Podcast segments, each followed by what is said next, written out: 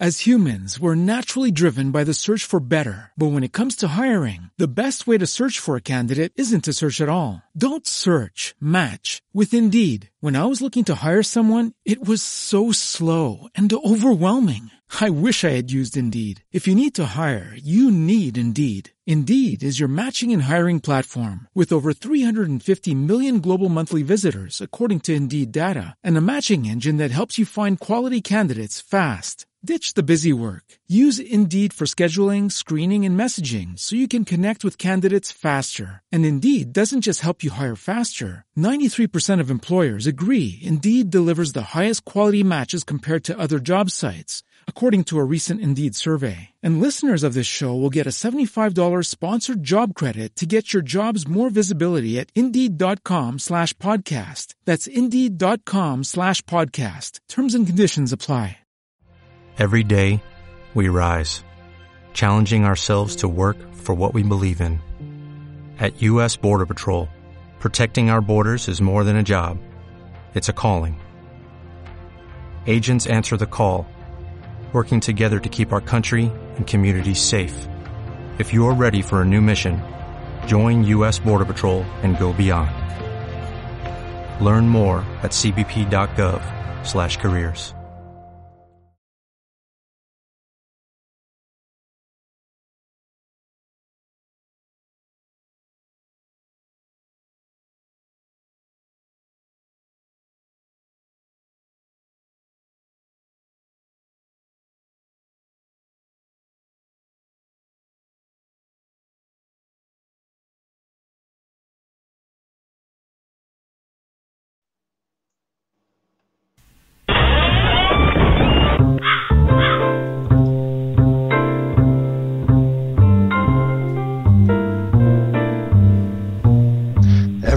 what happens when a country witch crosses paths with a city witch?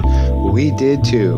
Welcome to This Old Witch, an organic podcast radio show that brings together two different perspectives of two different witches from two different environments via the magic of technology.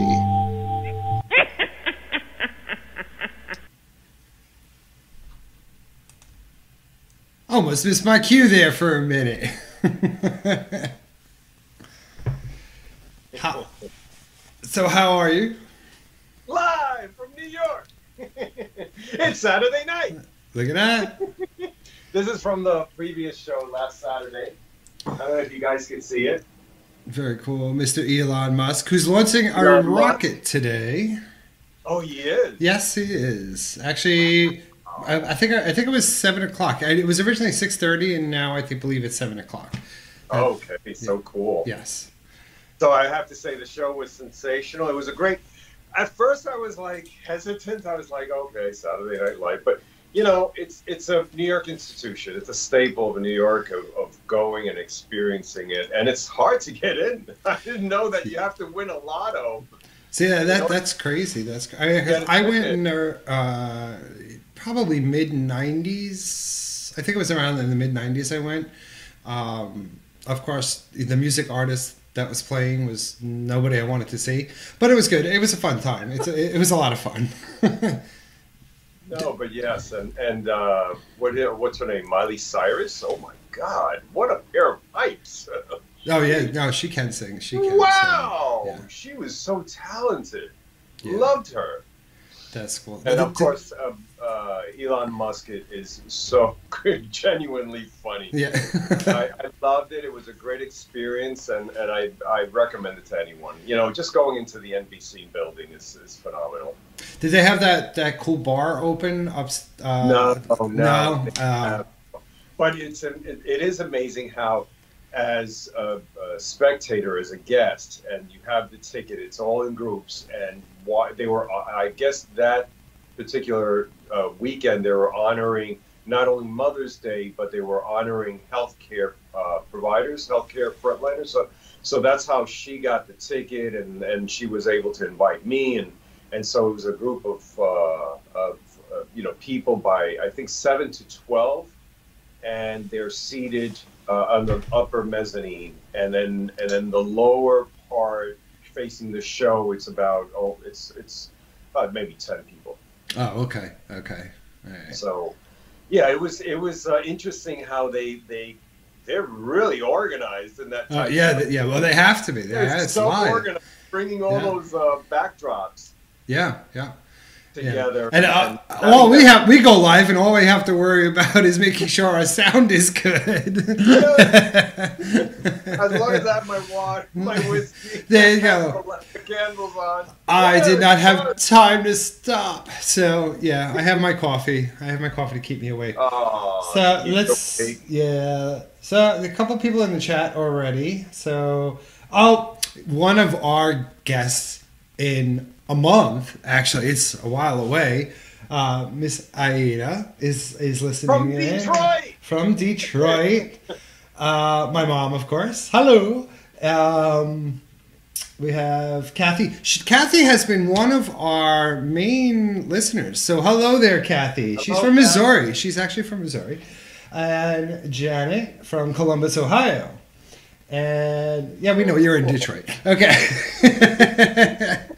so we we have an interesting thing today because uh, with this old witch, we have now broke time barriers. Well, you tell me because you're you're in the front line of all that. Well, no, I not no even. about numbers or what's going on. the other day, I just found out there was there was some advertisement going on. no, well, because our guest tonight is in Australia, and we're still live, and we we're breaking time barriers because it is actually Sunday there, and I Yes, believe right. it's eight thirty in the morning there. Eight thirty in the Eight morning thirty in the morning. today in Australia. Yes, and it is Saturday at seven o'clock here. So we're breaking time barriers. We've done it all. that is so cool to have this uh, wonderful author and practitioner from, all the way from uh, Australia. Yes, yes, yeah. Thanks to you. Well, thank you. No. well, I, I, I'll read the bio because you know me. The ambassador. Of Yeah. the Yeah, see, countries, but- see. Uh, no, um, this whole witch is. It, we've reached um, many countries. I mean, we, we're in India, where uh, it, it changes, of course. We, we've had Russia, India, Nepal. Um, you know, obviously, we have listeners in Australia.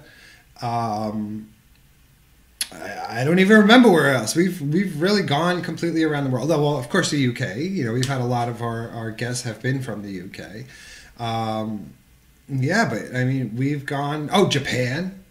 Yeah, South America. South, South America. Yeah, we we've hit world. So you know, but now we broke the time barriers because normally if we do UK, we record it because of the time difference. we do because of the time difference uh, for them. So to to be um, honorable for them, we do record the shows. Uh, we're, we do have a show that is recorded from Scotland. Yes, we won't put that out yet. Yes. But we're happy to say that's going to be Yes. a, a great uh, presenter, um, and he's uh, he did an exclusive contribution to my book. Yes. That's coming up soon. Yes. Yep. Yep. I have to finish editing that. It, I, it's in the, on the back burner.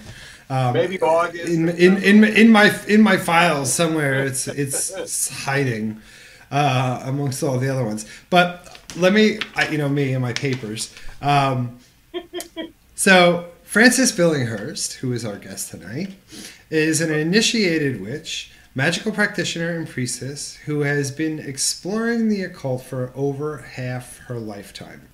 Hailing from south of the equator, Australia, uh, her approach is somewhat old school and hands on, which we love on this old witch. Um, as mu- as such, she is. Begru- I hate this word. Begrudgingly adapting to modern technology and can often be found muttering to herself. So we got her on here, and she won't be muttering to herself, and and she, you know she's live, so uh, she can't be she can't be that against modern technology. And she's she did Witch Fest uh, with us, uh, Yeah, WitchCon. WitchCon. I'm sorry, WitchCon. Um, yeah. Yep. Um, I, I have Witchfest on, on the brain because I was talking to Star Ravenhawk Oh, yesterday. Oh Lord, I haven't, I haven't registered. she yelled at me too. It's okay. um, she's a pro- prolific writer. Uh, Frances has contributed to over 40 anthologies, of which I am in one. Oh, that's that's, That's- such a neat cover. yes, that's. uh, Let me get it in there. Such a neat cover. Yes. That Call of the Gods. Yes. She has to explain each and every book of hers. Four, all right, 40 books. All right, let's her go through all 40 books. Um, She has 40 books. yes, 40 anthologies. She's a part of 40 anthologies. Um, she includes Call, uh, Call the God in her bio, as well as being the author of five books, including Dancing the Sacred Wheel, which I think is an excellent book. And I want, do want to talk about that because it really looks at the Wheel of the Year from the Southern Hemisphere's point of view. Okay. yes. Um, So because everything is opposite. So I thought that that's very interesting. Um, and encountering the dark goddess, which is her brand new book. So we'll definitely have to talk about that. Um, and it's uh, a dark goddess's journey into the shadow realms. Her sixth book, Contemporary Witchcraft: Foundational Practices for a Magical Life, will be released in August um, and that will be through Moon Books. I'm not even going to keep going because there's a whole bunch of other stuff here, and I want to get her on. and, and also, uh, I hear that she was published by Avalonia. her, maybe one of her other books. That's possible. I don't know. I think we'll ask her. Oh, okay. Well, then let's do that. I'm going to call her. Hopefully, she's awake.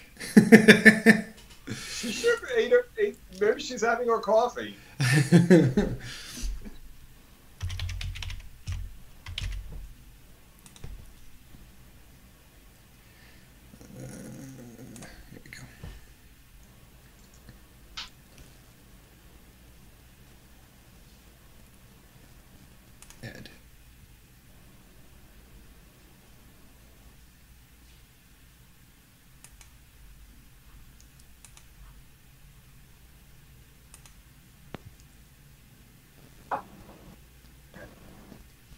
Hello. Hello. Hey. Good morning. Good morning. It's yeah, quarter to nine here, so very early. Wow, and, and it's and it's actually here. It's seven sixteen in New York City, and also where are you in Florida or in Pennsylvania? I am in Florida. Okay. I have a double of you. Hold on, I'm trying to get her feed. Frances, do you have your video on? Yes. I can see her. I well, I can because I have a different screen. I can see her lovely smile and, and her beautiful library in the back. That's just part of it. I have a bit of a book fetish. I could um, I could see that. I love it. It's one of the joys of being a writer. You just seem to accumulate books. You do. You just need the time to actually read them. There, there she is. Now I got her. Oh, you got her. Yes, took a few minutes. Oh. So you can hear me okay? Don't Yep. need to put headphones on or anything? No, we can hear you. We can see you with all those books. Alex is right. That is a lot of books. And it's a real bookcase. It's not just It like is one of those bookcase. fake screens behind yeah. a ladder. You need like a ladder to get up to the top portion. My dream is, you know, how you see those old libraries where they have those revolving Mhm. ladders and the Oh, overstuffed yes. chairs. Yeah. Yeah. so, all right. The big question is: Did you read all those books? Maybe the top shelf. okay. periodicals, Bits and pieces of some of the books. Yeah. it's okay. I have a ton here too, and I still haven't read half of them. I don't have time. I- I'm So, going oh, to take them into the afterlife with me. So. Oh, there you go. You'll have some. Yep. Now you'll have something to do. Absolutely. Now, Frances. So eight, eight, almost nine o'clock.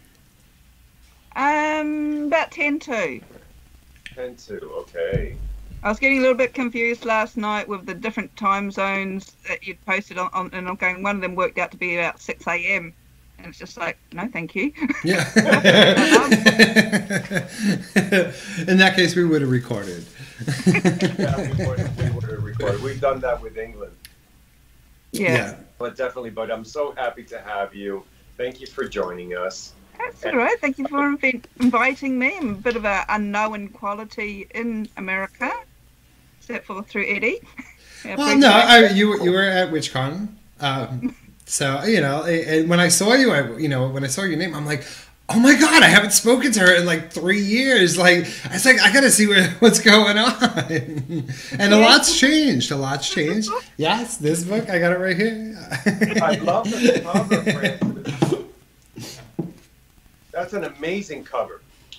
Um, it's actually from a friend in England. Um, he goes by Chattering Magpie, and he sent through a number of photos, and I just love that because to me that's the epitome of the pagan god. yeah, Sure. And my friend who actually did the design, Tim Hartridge, I, I think he must have run it by one of his new girlfriends at the time who was new to paganism and went, oh, scary, you know, demon. I'm going, well, that's to me, that's what the pagan That god, is the horned god, god, of High yes. Cast is all about. yes. Correct. That confrontational aspect of him.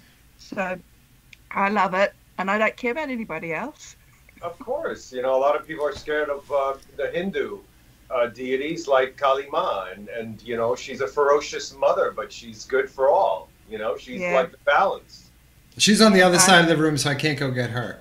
But but I I, I have a, a thing for Kali. Well, she has a thing for me. A lot of the dark goddesses seem to have a thing for me. So, yeah, Kali, Ereshkigal. Yep. We'll just sort of stop there. yeah. well, that that. No, and I, I and I enjoyed when I was uh, traveling through India, and I was doing that uh, triangle tour that they have.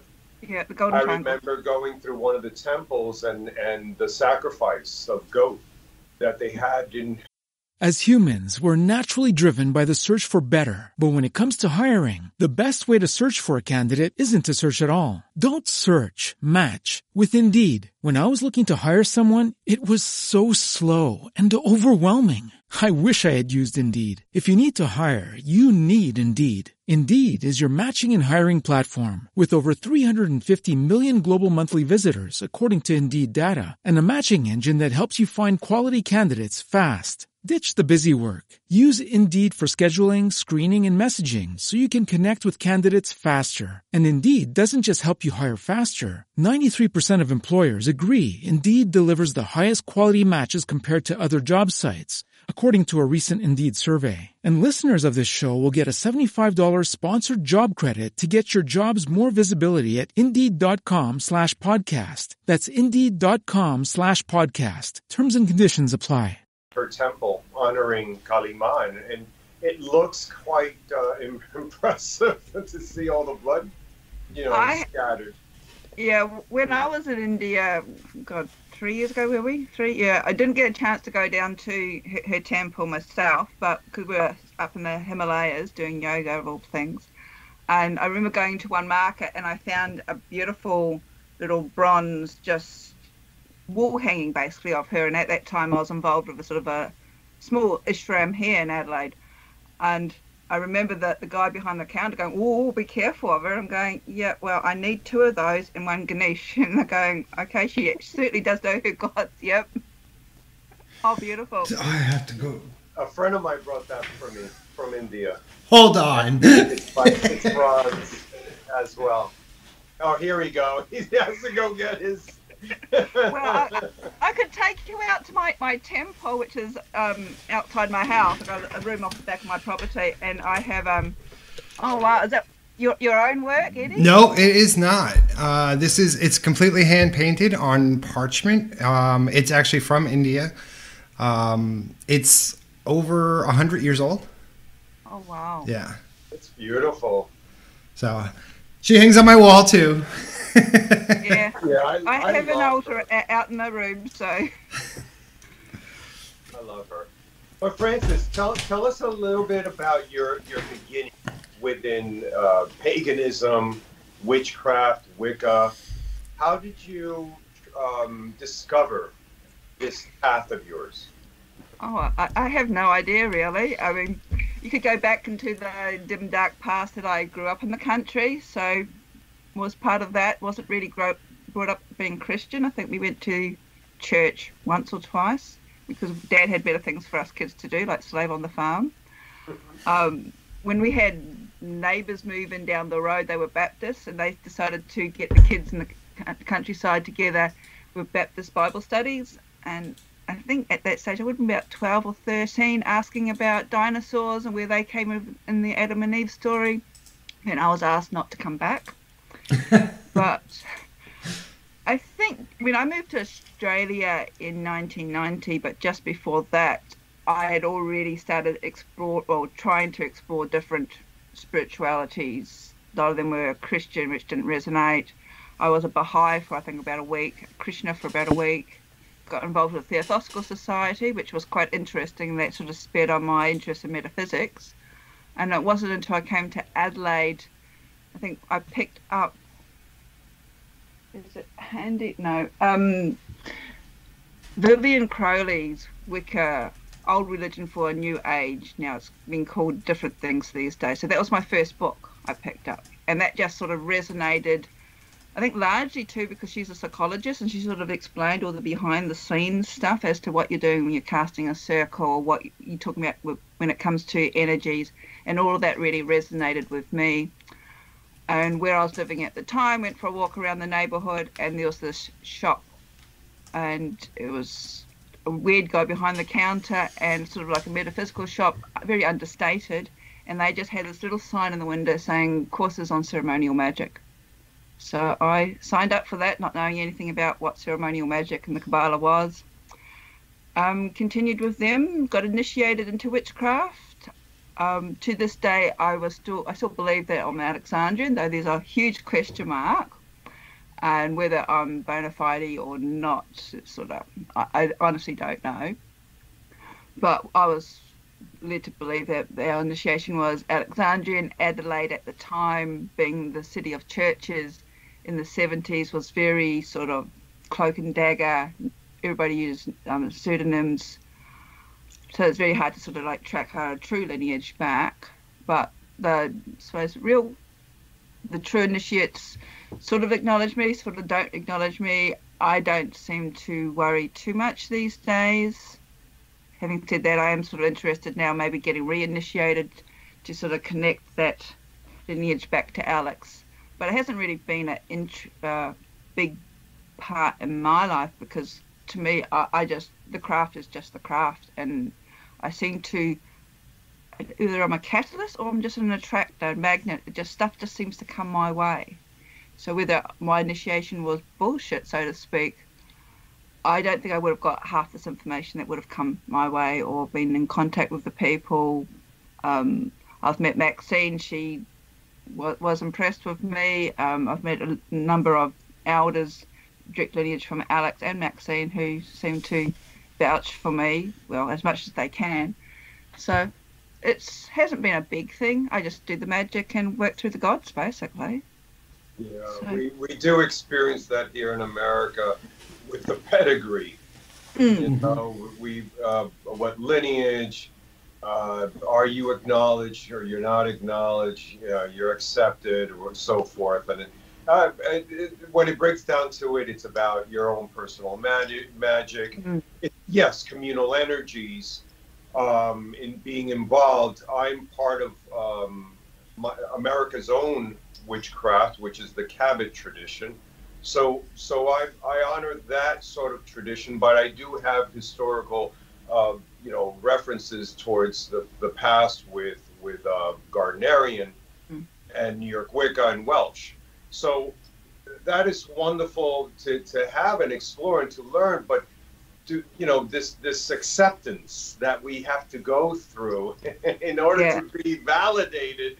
It's, it's, you know, it's so, it's, it's spiritual. It's one own interpretation of its spirituality. So it's, it's something that we have to, um, take care of and, and not worry about what, what the larger scope or the larger crowd say? Yes, I mean, I've always felt that I suppose as a priestess, either if my initiation hasn't been isn't valid or not, I'm still initiated as a priestess, and I serve my gods. End of story. Serving um, egos of mankind is sort of second nature. I, I'm a channel for them, um, and I this sort of came through, especially with the Dark Goddess book that's recently been released, is that I was getting how I work with deity. I was getting goddesses that I didn't even work with, almost you know knocking on my door saying I want my story told, and so I see that they use me as a catalyst, as a channel, mm. and though though. And also, where I live in Australia, in the southern hemisphere, there's a lot of the stuff from the northern hemisphere that doesn't fit, and it will never fit. And I don't, I don't know if, it's, especially in Australia, where there's this big sort of resurgence on connecting more so with the land through what our the, the local people, the indigenous people, they're very connected with the land. So that sort of flow was flowing through into our spiritual practices as well. And it's sort of like I've had el- oh, yes elders from Northern Hemisphere basically say, "Oh yes, I came to Sydney once and got off the plane, and there was no difference in the energies." And it's just like, okay, I was I lived in England for three years, and for the first four months I could not do ritual because my head was saying one thing and you know my sense, Right, senses were saying the other thing. And it wasn't until I got into a coven there that I could actually, you know, work in the northern hemisphere. Our energies are different, and there's probably about six or seven differences between the hemispheres that a lot of people don't realize. So when you're actually embodying, you know, the occult in any way, shape, or form, especially the craft, which is very energetic orientated, um, th- these differences really imply into your magics and things like that. Well, it, being that it's southern, which this is great because I wanted to talk about your book actually about that because I think it, it's phenomenal. I've never seen anything else like it. With you know, a, uh, looking at the Wheel of the Year. Yes, yes, I've never seen anything like that. You know, ever done. And I get you know, it is a small market in a way. You know, Yeah, I'll just get a better copy. Yep. but um, you know, in, in the energy work, I mean that that that's something that I think that a lot of people don't get. I mean, a lot, you know, you you see, um, well, just recently for you know, you just celebrated Samhain. Um, Yeah. You know, and it, I saw it, and, you know, and so did Christian Christian Day when he posted it too. I was like, oh my god, yeah, wait a minute, I forgot. She's you know, everything's backwards, you know. but you know, when it comes to the energy work, though, does that almost reverse too Oh, in, yeah. in the flow? definitely when this is what this is my bugbear and i started off when this book originally came out so this is was the first edition 2012 and this is the current one now. Um, my biggest bugbear is riders who say cast your circle clockwise or anti-clockwise. And it's just like well we, we our circle casting if you're going soul is actually anti-clockwise. Mm-hmm. so, and these days where, and I suppose I'm being influenced in the last couple of months through WitchCon and then watching a lot of Brian Day's, um, the Hex Fest or the, the Covenden videos, and this is sort of like really, you know, feeding back into that Alexandria. I want to get properly initiated because I, I want to get what they have basically. But there is, or there has been, like in America, a, a walk away from tradition uh, so much of a anything goes sort of attitude, yeah. and it might not be as um, oh, can I can I say the word damaging? I think it's damaging for northern hemisphere solitaries, but the southern hemisphere follow, solitaries who are following largely Instagram, blog posts, it's all northern hemisphere. Yeah. Thank And- you. and, and we were actually i mean I, i'm it's getting to a stage now where i'm getting grumpier and grumpier and i should really just walk away from social media because i don't know how many times i have to tell people go outside and you know it's not just changing the sabbath around. Look at the sun. Our sun moves across the sky differently. Our moon is different. The constellations are different. I'm an aries. I don't know if I'm still an Aries, if someone's done the Southern Hemispheric um, astrology or, you know, astronomy, if I'm still in Aries in the southern Right, hemisphere. There's so much an unknown, and it's such a big kettle of fish. But these people are still, I don't know, casting circles in the northern hemisphere, and it's just like, no, you're actually going widdershins. Do you actually realise that? Right. Right. But but it's like, yeah, just do it yourself. And I know Brian and Levi talk about it, and a lot of other so us old timers, and it's just like, yeah, there's it's, social media, definitely a double-edged sword. And Yeah. Yeah. Well, But- but- Th- you know and this this kind of this kind of goes back to what we were talking about just before about the importance of initiation that's been popping up. And and that's the exact same reason why. I know alex had said you know really it doesn't matter if you are if you aren't. Yeah in the grand scheme of things of course it doesn't. Um, and somebody mentioned that in the chat too which uh, i'll bring that up. Um, but i think that's why there's such a focus now on whether or not um, the initiation, you know, if th- that there is an initiation within witchcraft because of social media, because of the shit that's out there, you know. I, I that I, I think I really think that's why there's such a focus um, on it is, is you know, at least within the community, the people who've been around for a while are saying that you know maybe it's better to follow something, a tradition, and be initiated into that tr- or a tradition because at least you're getting a solid foundation and structure. Right, right. and, and I suppose that that's what sort of prompted me to write, though it's not out um, yet, in August will be coming out, is Contemporary Witchcraft. This is based on my own in- initial instructions, which wasn't about spell work. That came later. You set, you know, you make your concrete, you build your foundations mm-hmm. first to build whatever house you want to build it on. But I'm actually surprised going back to Dancing the Sacred Wheel. That came out in 2013. Australia is the same size as the US landmass. There must be differences in the seasons between, say, you know, New York and Florida, you guys. And it's just like, does everybody still just work in the same, follow the same seasons? Or uh, is anybody actually looking at the differences? There must be differences, especially No, in America. I have to interject, and I have to agree with you because um, when COVID started back in uh, March for us here in in New York, I was I had to take a trip to Brazil, and so when I went to Brazil, I was experiencing uh, their uh, Mabon. While, while we in the northern hemisphere we were having spring spring equinox, and so I the energies were different while I was there. And I and I did. I, re, I remember I was with my great friend from um, Salisbury.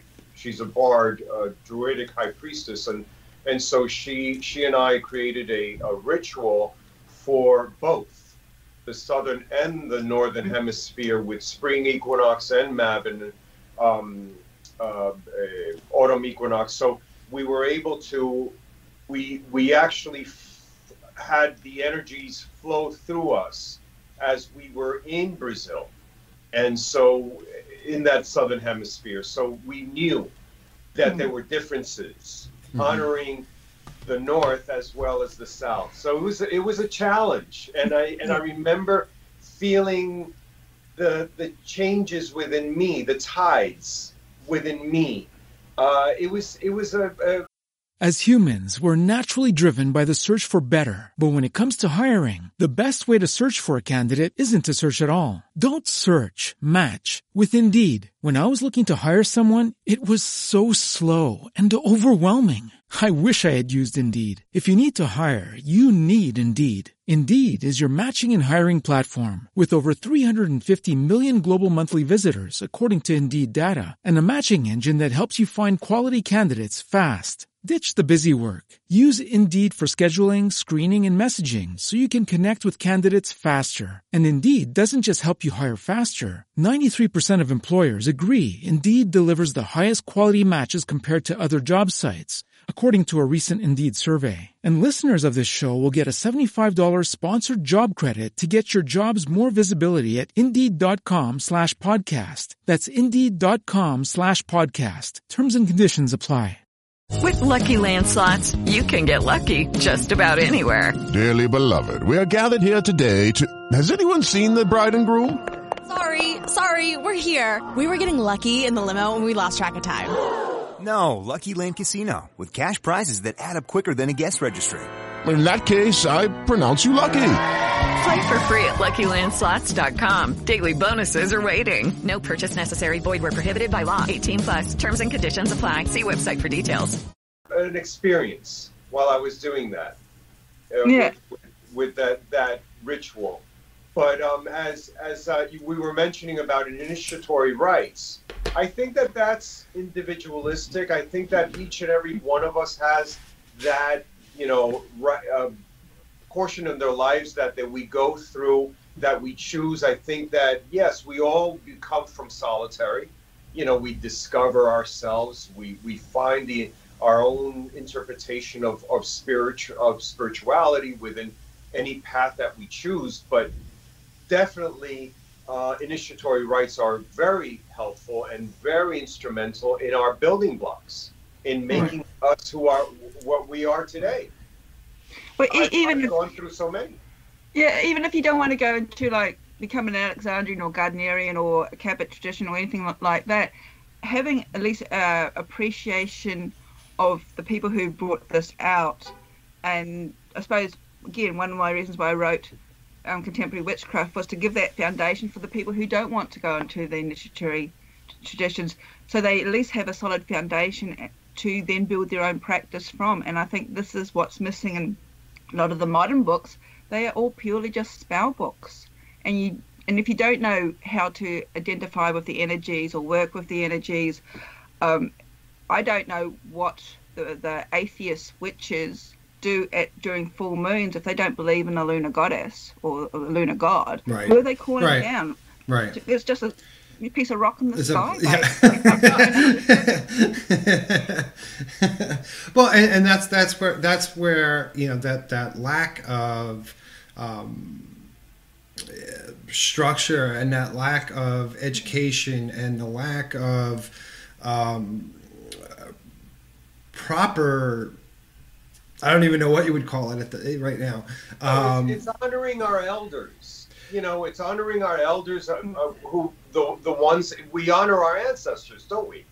You know what I mean? When we do when we do our rites, when we do our, our homage or or any ritual, but also the elders, the ones that created, like you said, they created the tradition. right. Right. I think that those are that's important. Well, I, Um, I think that that re- the that religious part that we have is that's what separates us from these TikTok witches and things, you know. And that's what she's saying with, uh, you know, like it's just a rock.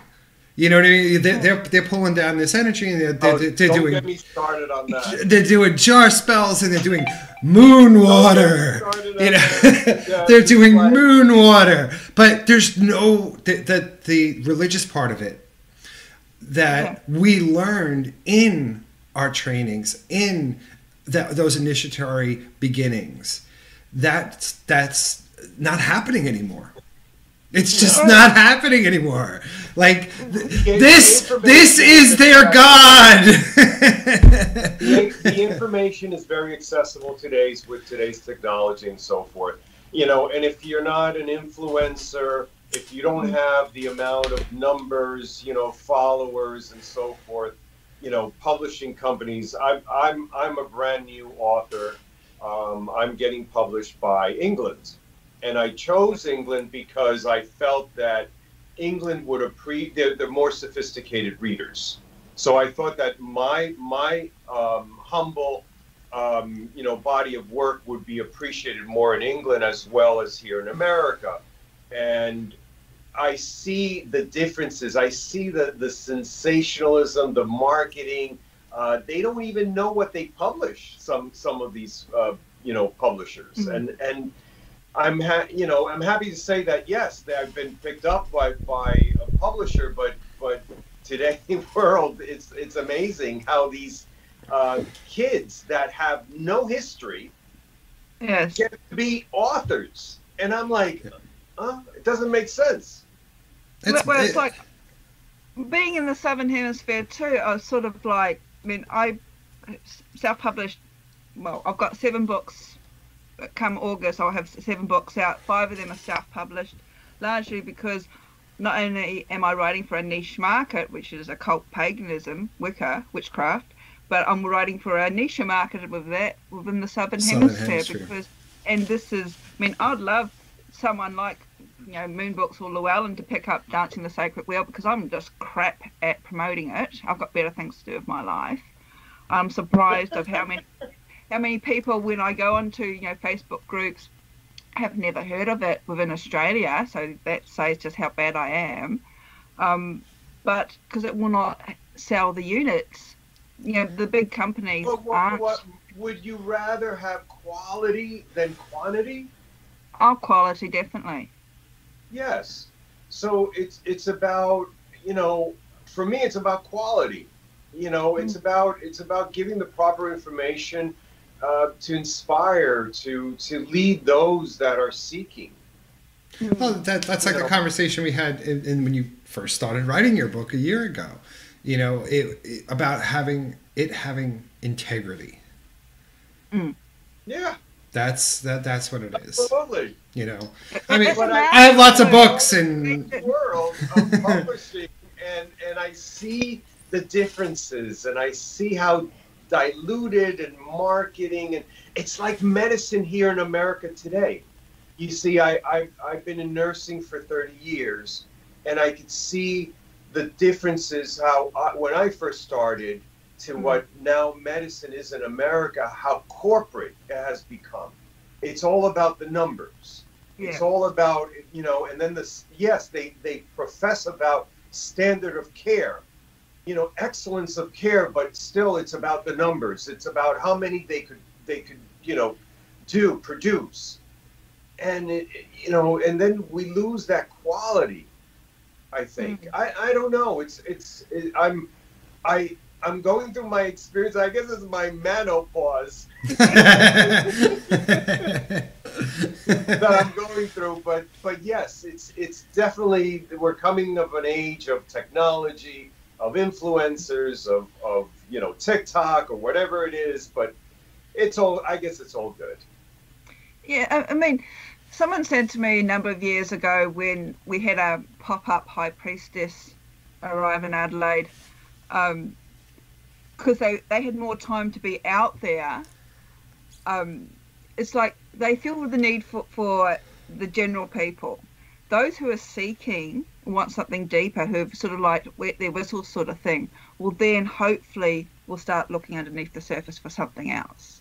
But in the meantime, those of us who view our you know our craft as more than just a fancy, I suppose mm-hmm. we just have to sit yeah. there and grind our teeth and just yeah. just wait and then hopefully i suppose if i if my words can affect even just one person i guess i've done my job as a priestess reward yes exactly. and it's not for, for converting the masses and i you know, said a number of times i just have to walk away and sit and refocus in front of my altar and just go okay there's only so much TikTok witches you can deal with in one, you know, 24 hour period. Right, right. Well, yeah, right. Yeah. Oh, I, I don't, I, 24 hours. I can't even get five minutes. So, but I did want to. I'm part, I'm of that TikTok. Yeah, I, I know, I know. I, but yeah, but that's a, but the, you know, no, but you know, here's here's the thing though, and uh, this is where I can defend Alex on that. You know, it, it's great for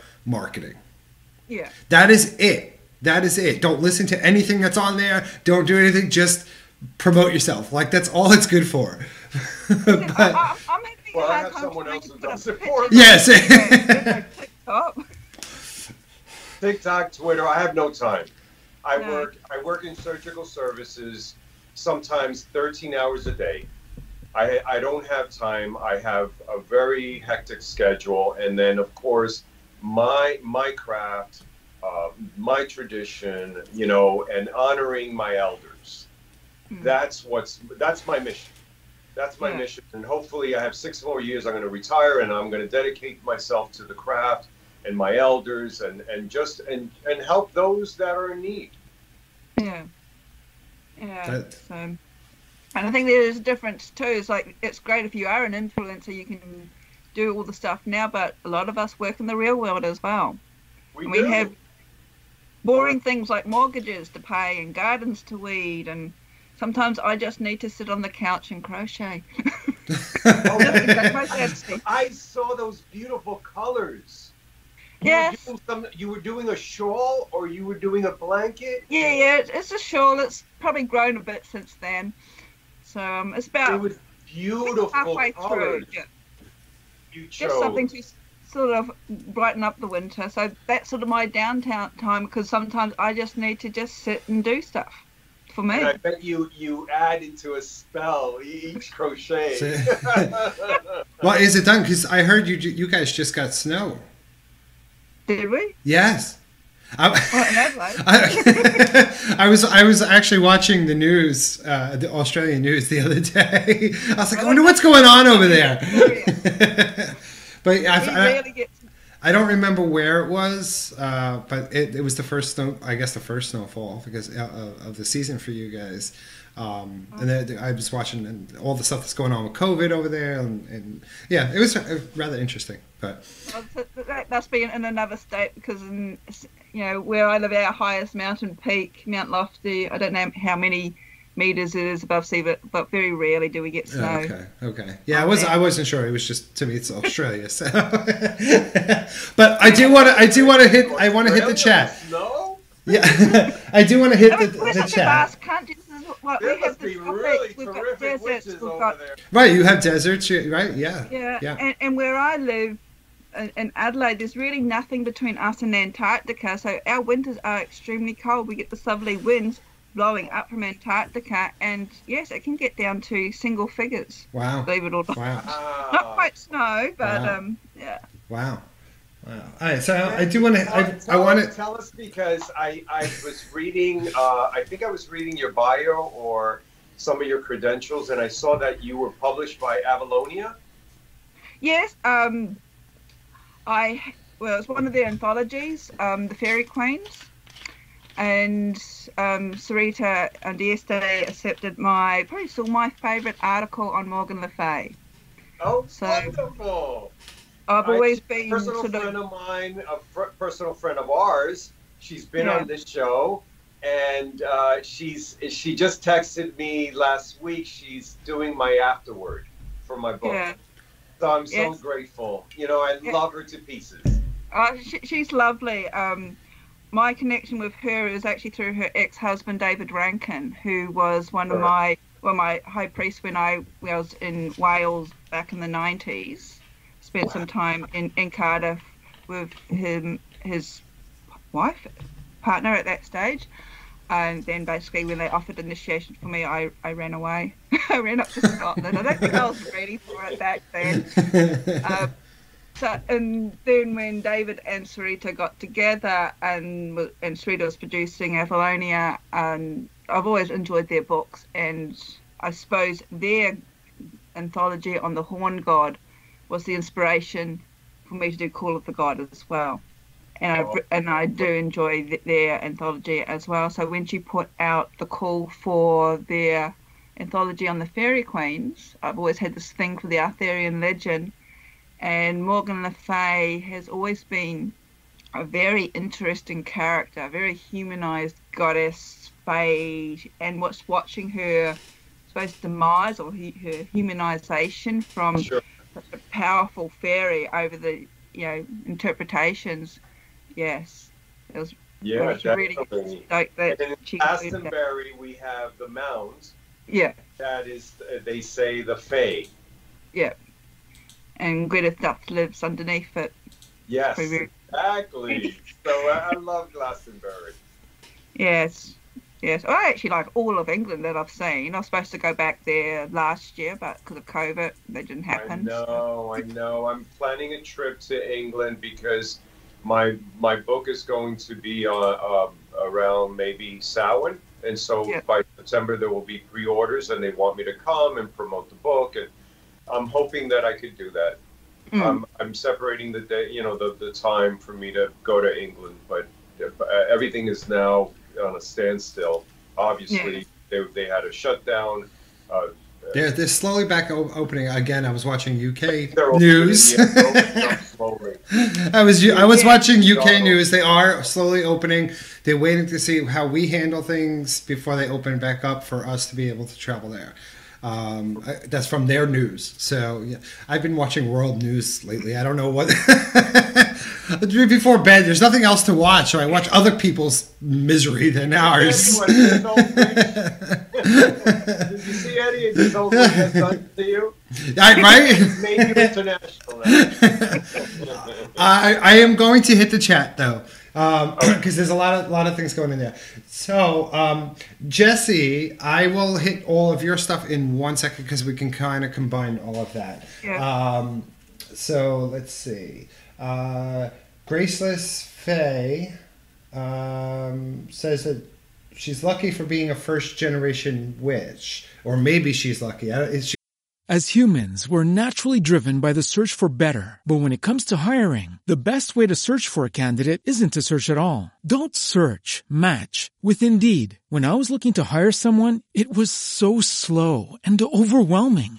I wish I had used Indeed. If you need to hire, you need Indeed. Indeed is your matching and hiring platform with over 350 million global monthly visitors, according to Indeed data, and a matching engine that helps you find quality candidates fast. Ditch the busy work. Use Indeed for scheduling, screening, and messaging so you can connect with candidates faster. And Indeed doesn't just help you hire faster. 93% of employers agree Indeed delivers the highest quality matches compared to other job sites, according to a recent Indeed survey. And listeners of this show will get a $75 sponsored job credit to get your jobs more visibility at Indeed.com slash podcast. That's Indeed.com slash podcast. Terms and conditions apply. Lucky Land Casino asking people what's the weirdest place you've gotten lucky? Lucky? In line at the deli, I guess? Aha, in my dentist's office. More than once, actually. Do I have to say? Yes, you do. In the car before my kids' PTA meeting. Really? Yes. Excuse me, what's the weirdest place you've gotten lucky? I never win and tell. Well, there you have it. You can get lucky anywhere playing at LuckyLandSlots.com. Play for free right now. Are you feeling lucky? No purchase necessary. Void where prohibited by law. 18 plus. Terms and conditions apply. See website for details. You put a question mark after that, so I'm not really kind of sure with that. So if you want to elaborate on that, we can maybe talk about that. Um, uh, Aida would like to know: Is there negative stigma associated with witchcrafts? Uh, wait, is the negative stigma associated with witchcraft as prevalent in Australia as it is here in the U.S.?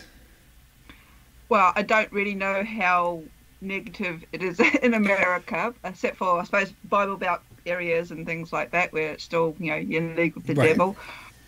Well, put it this way: we have a evangelistic prime minister who I think wants to be a Trump wannabe. So he probably would think that it's very negative. In some states, I know in my state in particular, in South Australia, we actually don't have a law that prohibits discrimination, vilification against religion. They tried to put it through a number of years ago, but all the Christian right jumped up and down about it.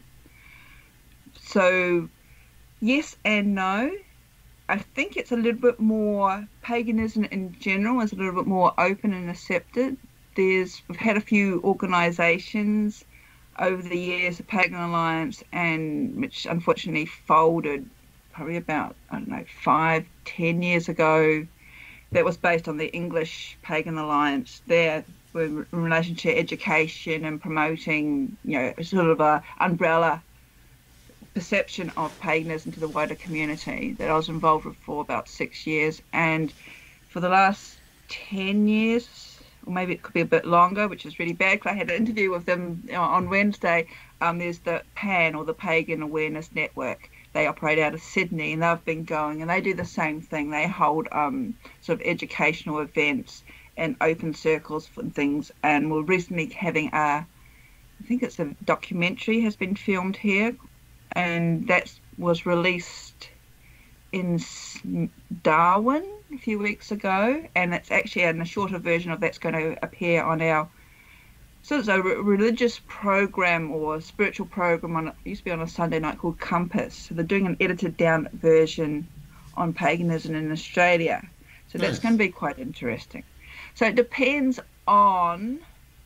I think there's still that mindset, um, but I suppose if, if compared to the suppose the Bible Belt in America, we don't have that in the cities. In the smaller country communities, I think, well, from my knowledge of people who live there, are still, but sort of keeping their beliefs to their, know, close to their Mhm, chest. mhm. So, yeah. Uh, let's see.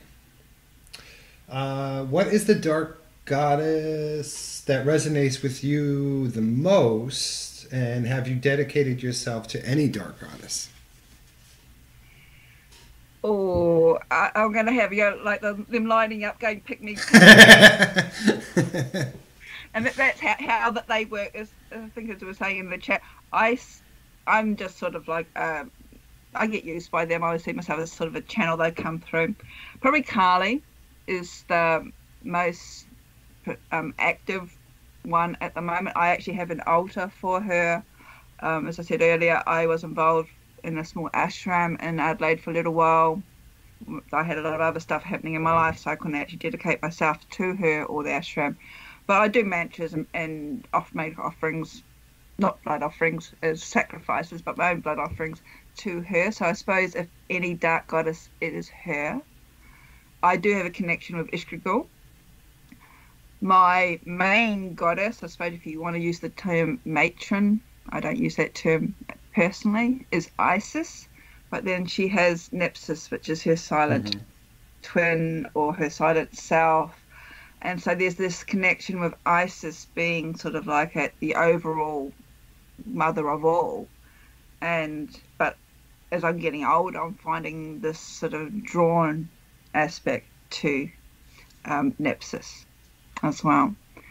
So not all dark goddesses are out there, scary like Kali or Ereshkigal. Some of them are the silent ones. And I think in this day and age with social media and being on call 24 hours a day, it's that silence. It's like the darkness, complete silence. It can be extremely frightening for people. Mm-hmm. Definitely, Because- definitely. Sit there with yourself, basically, and that can be scary. Let's see. All right. Uh, all right. So now I want to hit up uh, uh, Jesse's questions, um, and I'm going to kind of put them all together. They're different ones, but a lot of it's really based on that. And we were talking about, you know, initiation. Um, and stuff like that. She says, "Do you feel a witch is just as much as a witch, even though she is not initiated uh, and just born into it?" So I think I, I'd like to all three of us answer that, and, because I think we all have different opinions and on that, and I, I don't want it to be just one singular opinion for the show. So Alex, Do you want me to? oh yeah, well we'll let, uh, we'll let our guest go first. Go ahead, La- ladies first. yeah.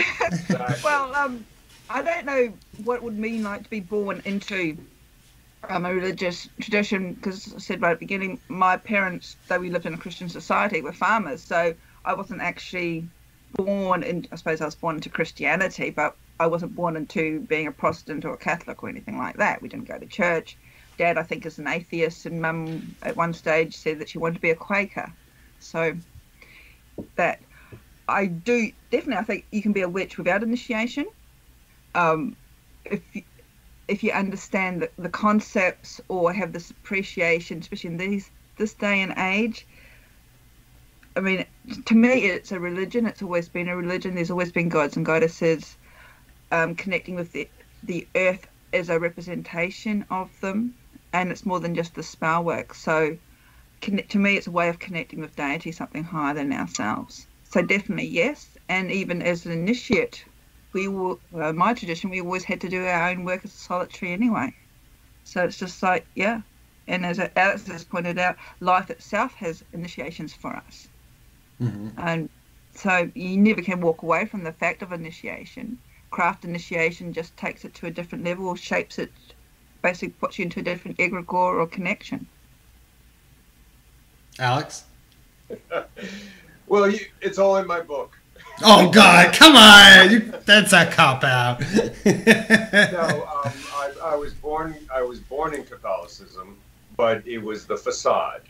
Because my, my obviously in my book I, I tell about Freemasonry and and how how my folks were free thinkers, and so the balance of female and how how the veneration of, of, of female divinity was so prominent in, in my my household. So so yes, it's it's personal, it's it's folk. I I met you know a lot of a lot of um, you know Gardnerian everything that was all created by Gardner. But yes, the free, the New Forest, the the the the folk magic, the everything that was bits and pieces that were salvaged.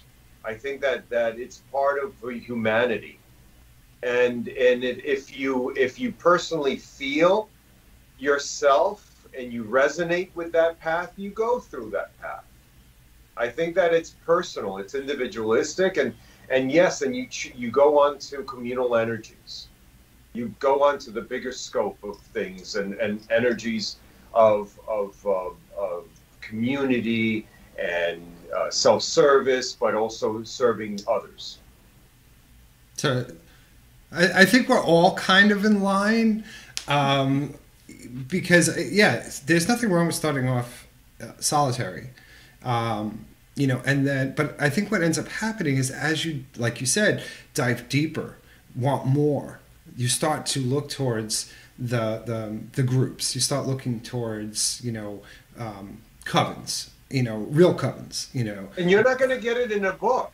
No, you're not going to get that. You're not going to experience it. It is completely different. It's, it's completely yes, different. The hands-on yeah.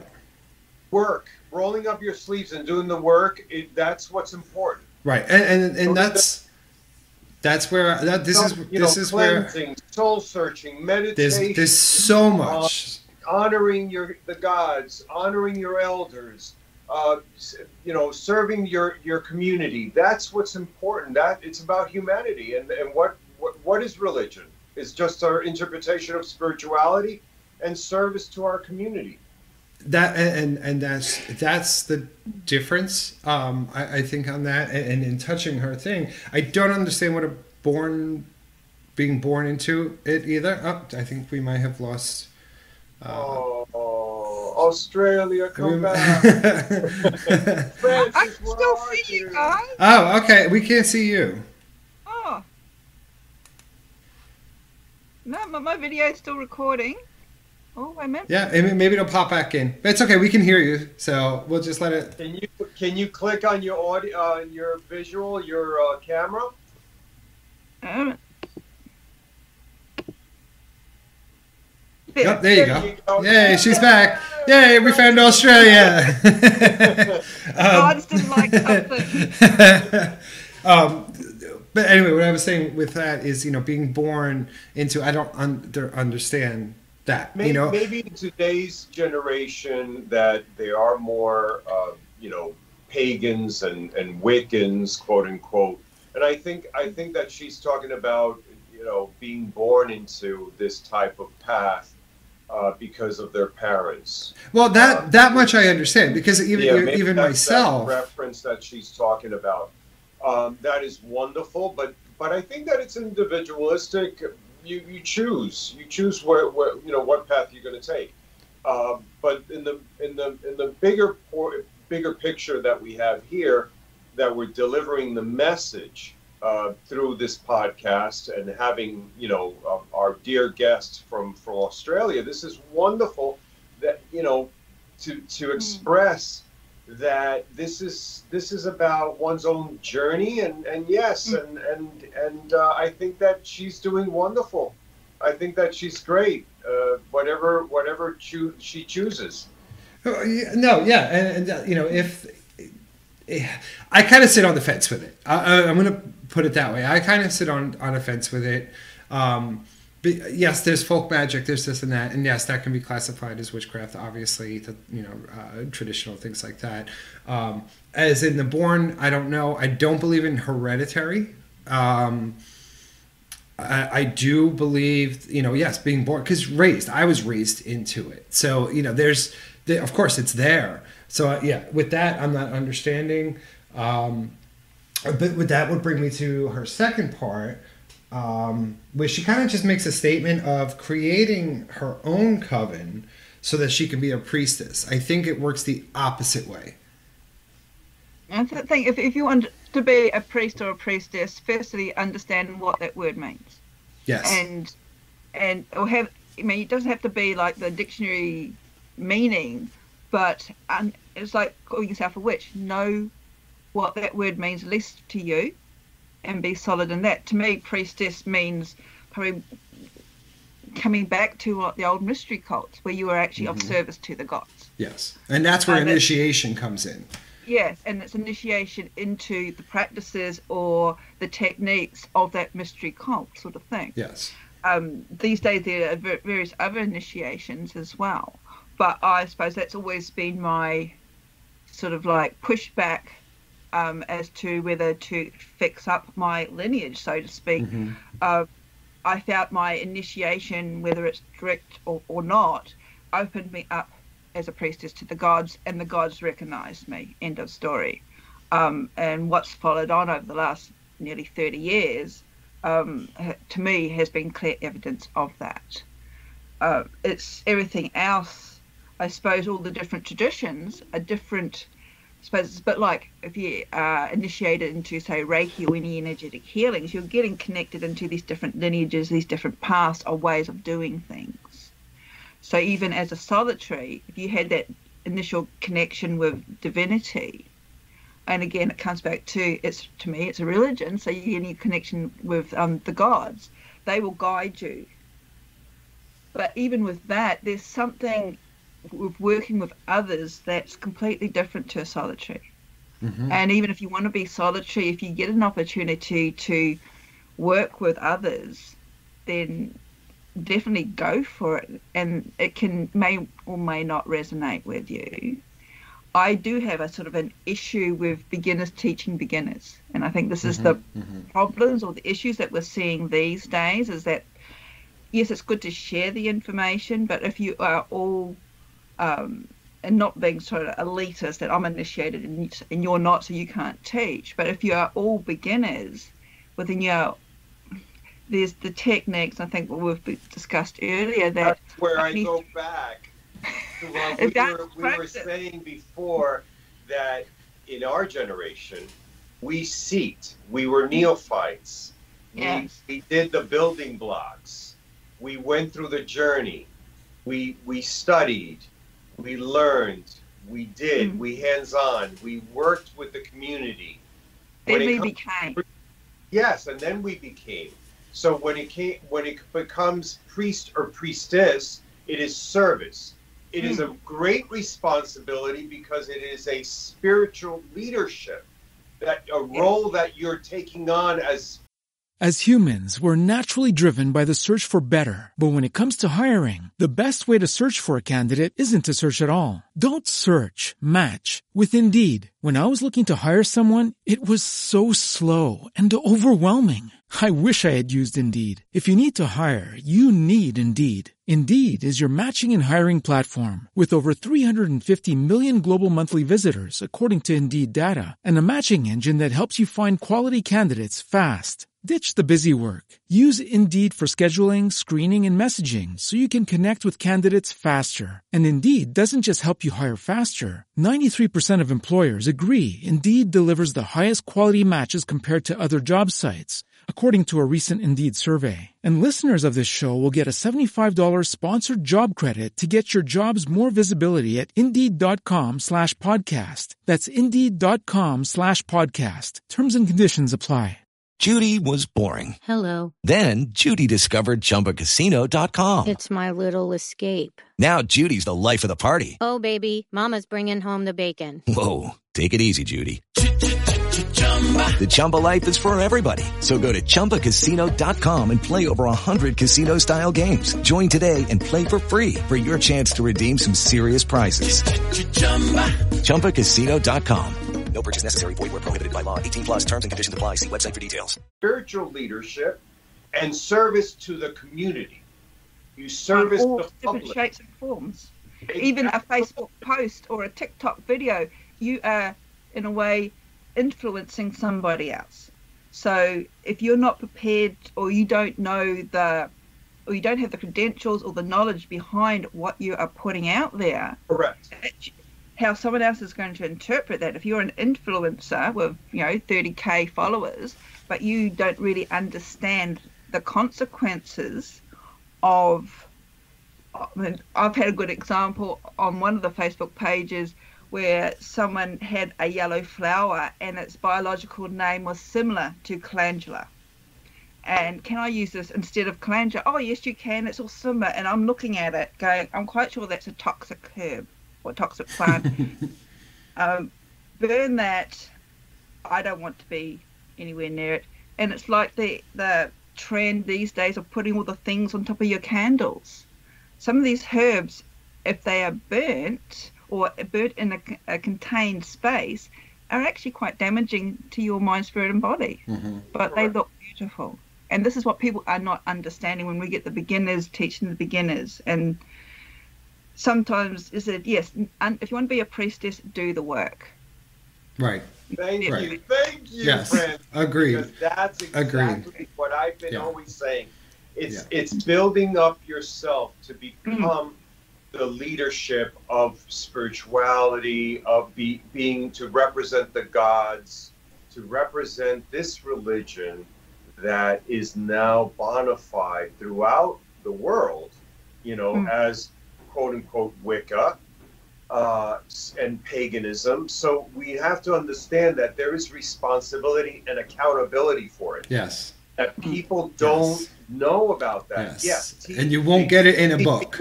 I love that, Frances. Yeah. I love that because it's so true. It's it's I see it today. It's like and they don't and they have no um, respect towards their elders. They totally Mhm. disregard. They oh they could do it themselves. Really? Right. Right. We've done the work.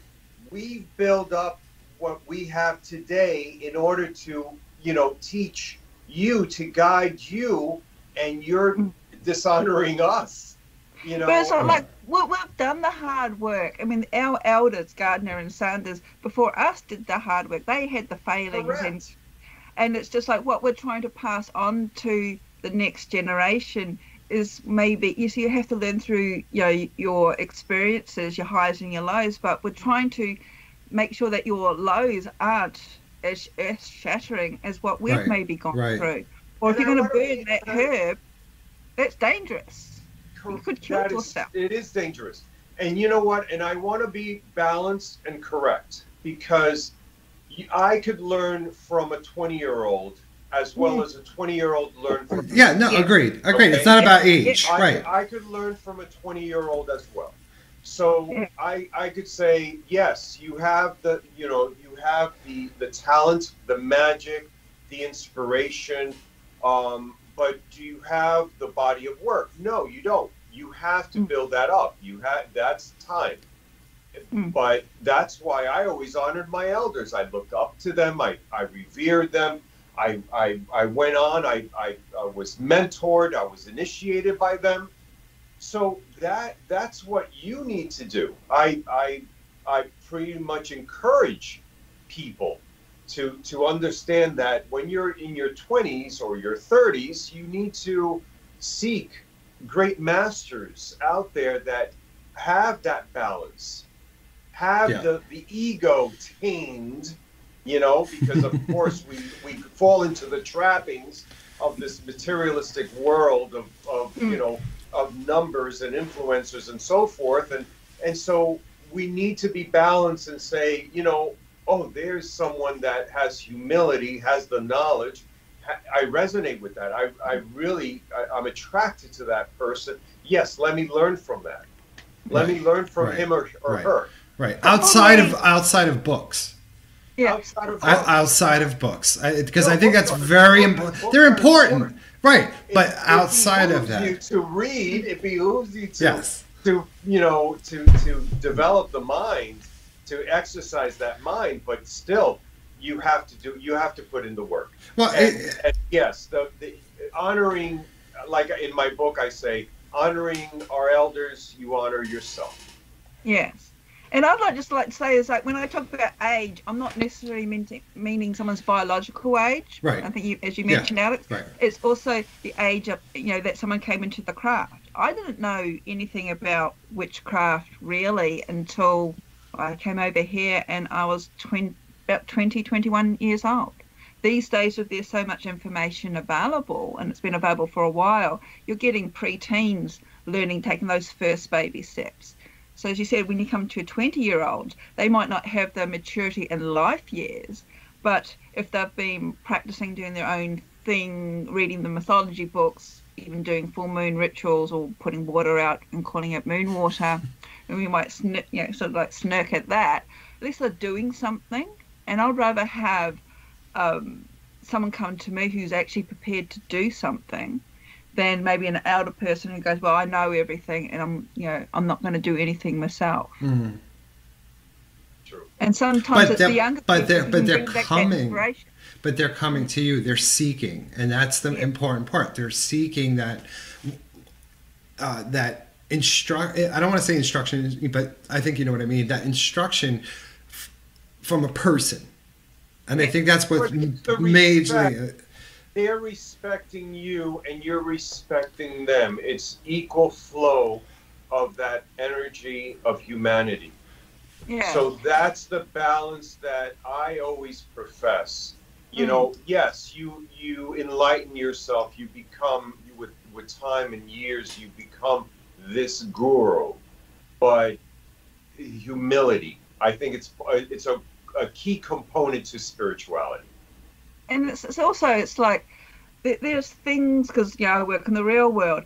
There's a limit to what my little brain can handle or time that I can explore. There's a lot of magical spiritual traditions out there that, if I had the time, I'd love to. I'd love to dedicate myself to the Kabbalah.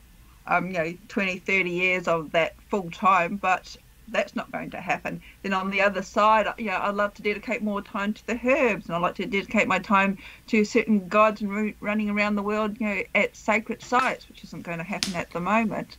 So, but there will be people that I come across who have an interest in this or an interest in that, and next month, bit of self promotion, I've decided to just have it like an open event for for a couple of hours for people to come and if they want to learn or listen to me they can or if they want to share of something of their own practice.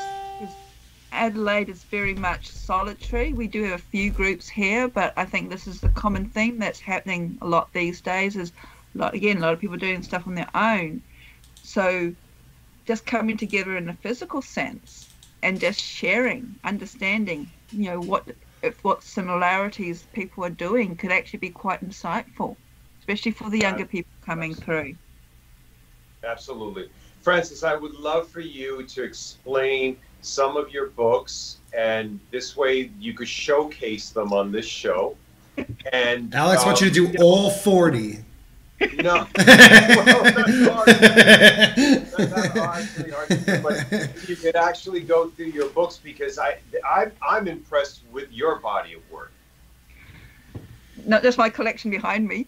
she wrote all of them that's all her your, your latest, your latest um, uh, work that actually is is visible.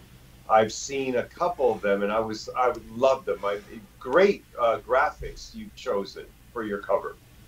Yes, well, unfortunately, the books are up there, and it's early in the morning. and I'm still in my track pants.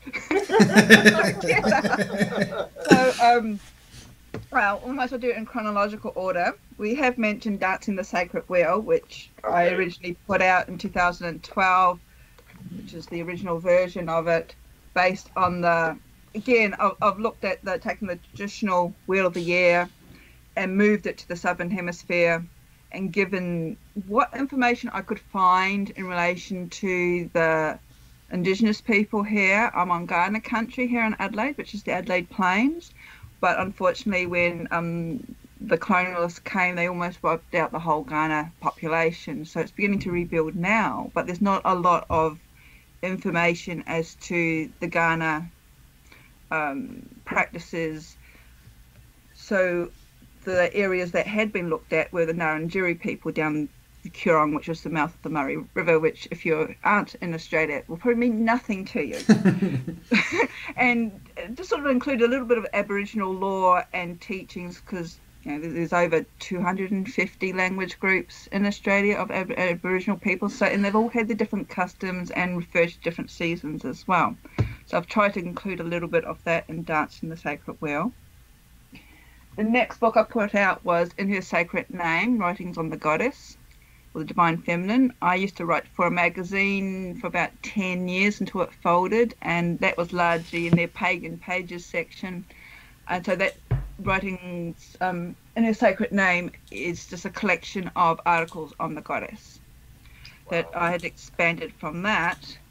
And because my tradition is duality, out came Call of the God that was my introduction where I met um, Eddie through. And that, as said earlier, was inspired by um. Um, just trying to think what their, their God anthology is. It's up for Horns of Power. And also a friend of mine, male druid, um, was sort of complaining that there were a lot of goddess books. Where's the God? And this is what I was feeling too. So uh, put together the anthology. And apart from Eddie's artwork, I also had Michael Howard before he passed on. He contributed to that this book as well, and I was very impressed with that because I was editing that when I was going through cancer. So that was quite a mammoth task, a good distraction. From that, I went on to the Witch's Circle, which I've actually pulled at the moment because I'm going to rewrite sections, and that's more of a training manual for one of the courses I was writing, or that, that I was leading here in Adelaide. Then my first um, non-self-published book, which is released in uh, was it March this year, which is the one that I showcased at um, WitchCon, is Encountering the Dark Goddess, Journey to the Shadow Realms that was based on workshops that I've been running since 2006. So we're sort of looking a little bit at shadow work. I've chosen 13 goddesses.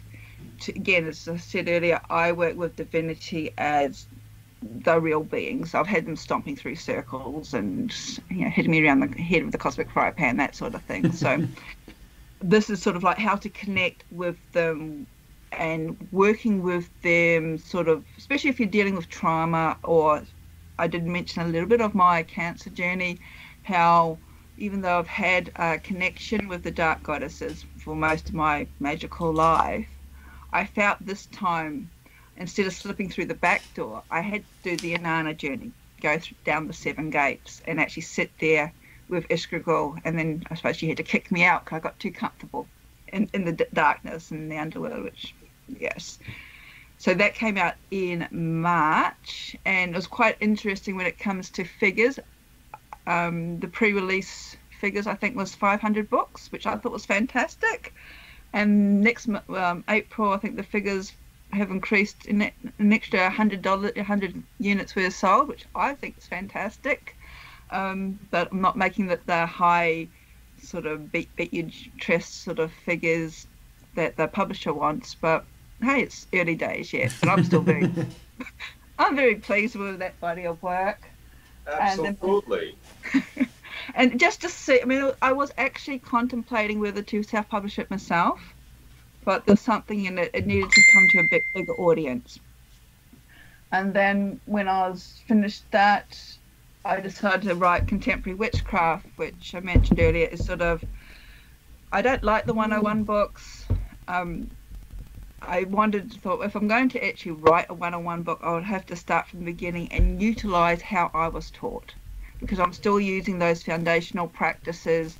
As I said, I view my teaching as, you know, I get muddled between cement and concrete, but you get all the ingredients together to make your foundation for your house and mm. that's what I'm hoping to that my book has covered. But how you shape that foundation, how you pour it, how you build your house, whether you use timber frame or metal frame on top of that, if you have a single story or a bungalow or a complex, is entirely up to you. But it still all comes back to this foundation. if you don't have that foundation, if you're just running off to do spells without knowing what you're doing, what we've covered today, then you become a spellcaster. Yeah, and that's it. And then when I was writing that, um, I realised, especially here in Australia, we don't have a what is Wicca book um, that doesn't go into the spells. So I just produced a little book of Wicca, which is 60 pages of talking about. I personally don't really like the word Wicca these days. I prefer witchcraft or contemporary witchcraft, but people more familiar with Wicca and, and in that book I talk about why you know why we connect with the seasons, why we connect with the moon, why we have a, a god and a goddess. What are some of the philosophies in it? So it's just a little sixty-page book that, say, if you want to be a Wiccan and everybody's calling you a devil worshiper, you can give them to your family and friends. Right. So that sort of came out at the same time, and I'm writing now my next book. Yeah, so I'm forever writing. hence the bookcase that is wonderful. Thank you for sharing that with us. That's all right. And I want I wanted to ask you in Australia, are they are familiar with the Cabot tradition or Laurie Cabot?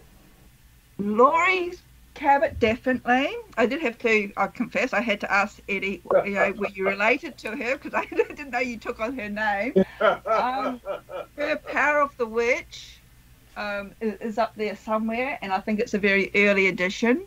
It was one of the again one of the original books um, that I came across when I was started to get into the craft. It was Vivianne Crowley's book that I mentioned earlier, Laurie Cabot, Buckland's Big Blue Book, and I think when I went to England, one of the very first books that someone told me to read in these days, yeah, was The White Goddess, which. Oh yes yes, yes, yes. Back in the day, and if we talk about old books, that book is very hard going. Very interesting, but very hard going. But yeah, Laurie Cabot is um, quite well known over here. And even at WitchCon, I was a little bit concerned. I think my billing was opposite her, so I didn't know mm-hmm. if anybody was actually going to you know, watch a little unknown person from Australia compared to Laurie Cabot, who. yes, the Reverend Mother, but uh, she's she's wonderful. It's amazing. She's 87. Yeah. 87 yeah. years old, and she's still there. But yes, no, I'm not blood related. I am spiritually related to her. I am mentored and initiated by her, and I'm one of her ambassadors for the tradition. Yeah. Well, I was in America briefly in 2019 and doing a trip with my father, and I had a day excursion to Salem. And so after we had to go to the museum with a horrific show, I was running. I, I got to the memorial site for the witches, and then I was trying to find um, a few of the occult shops, and I think I may have come across um, Laurie's shop, but she wasn't there. But um, Oh, way yes. back when? Uh, 2019. So it's a couple years ago. Oh, um, no. She was still she was uh, enchanted then, right? Yeah, she's uh, represented by Enchanted of Salem. Right. Yeah. So yeah. I went to a few, a few. I had a little list but um, Salem, I mean, when I was there, it was you know coming to your Halloween season, and it was very interesting.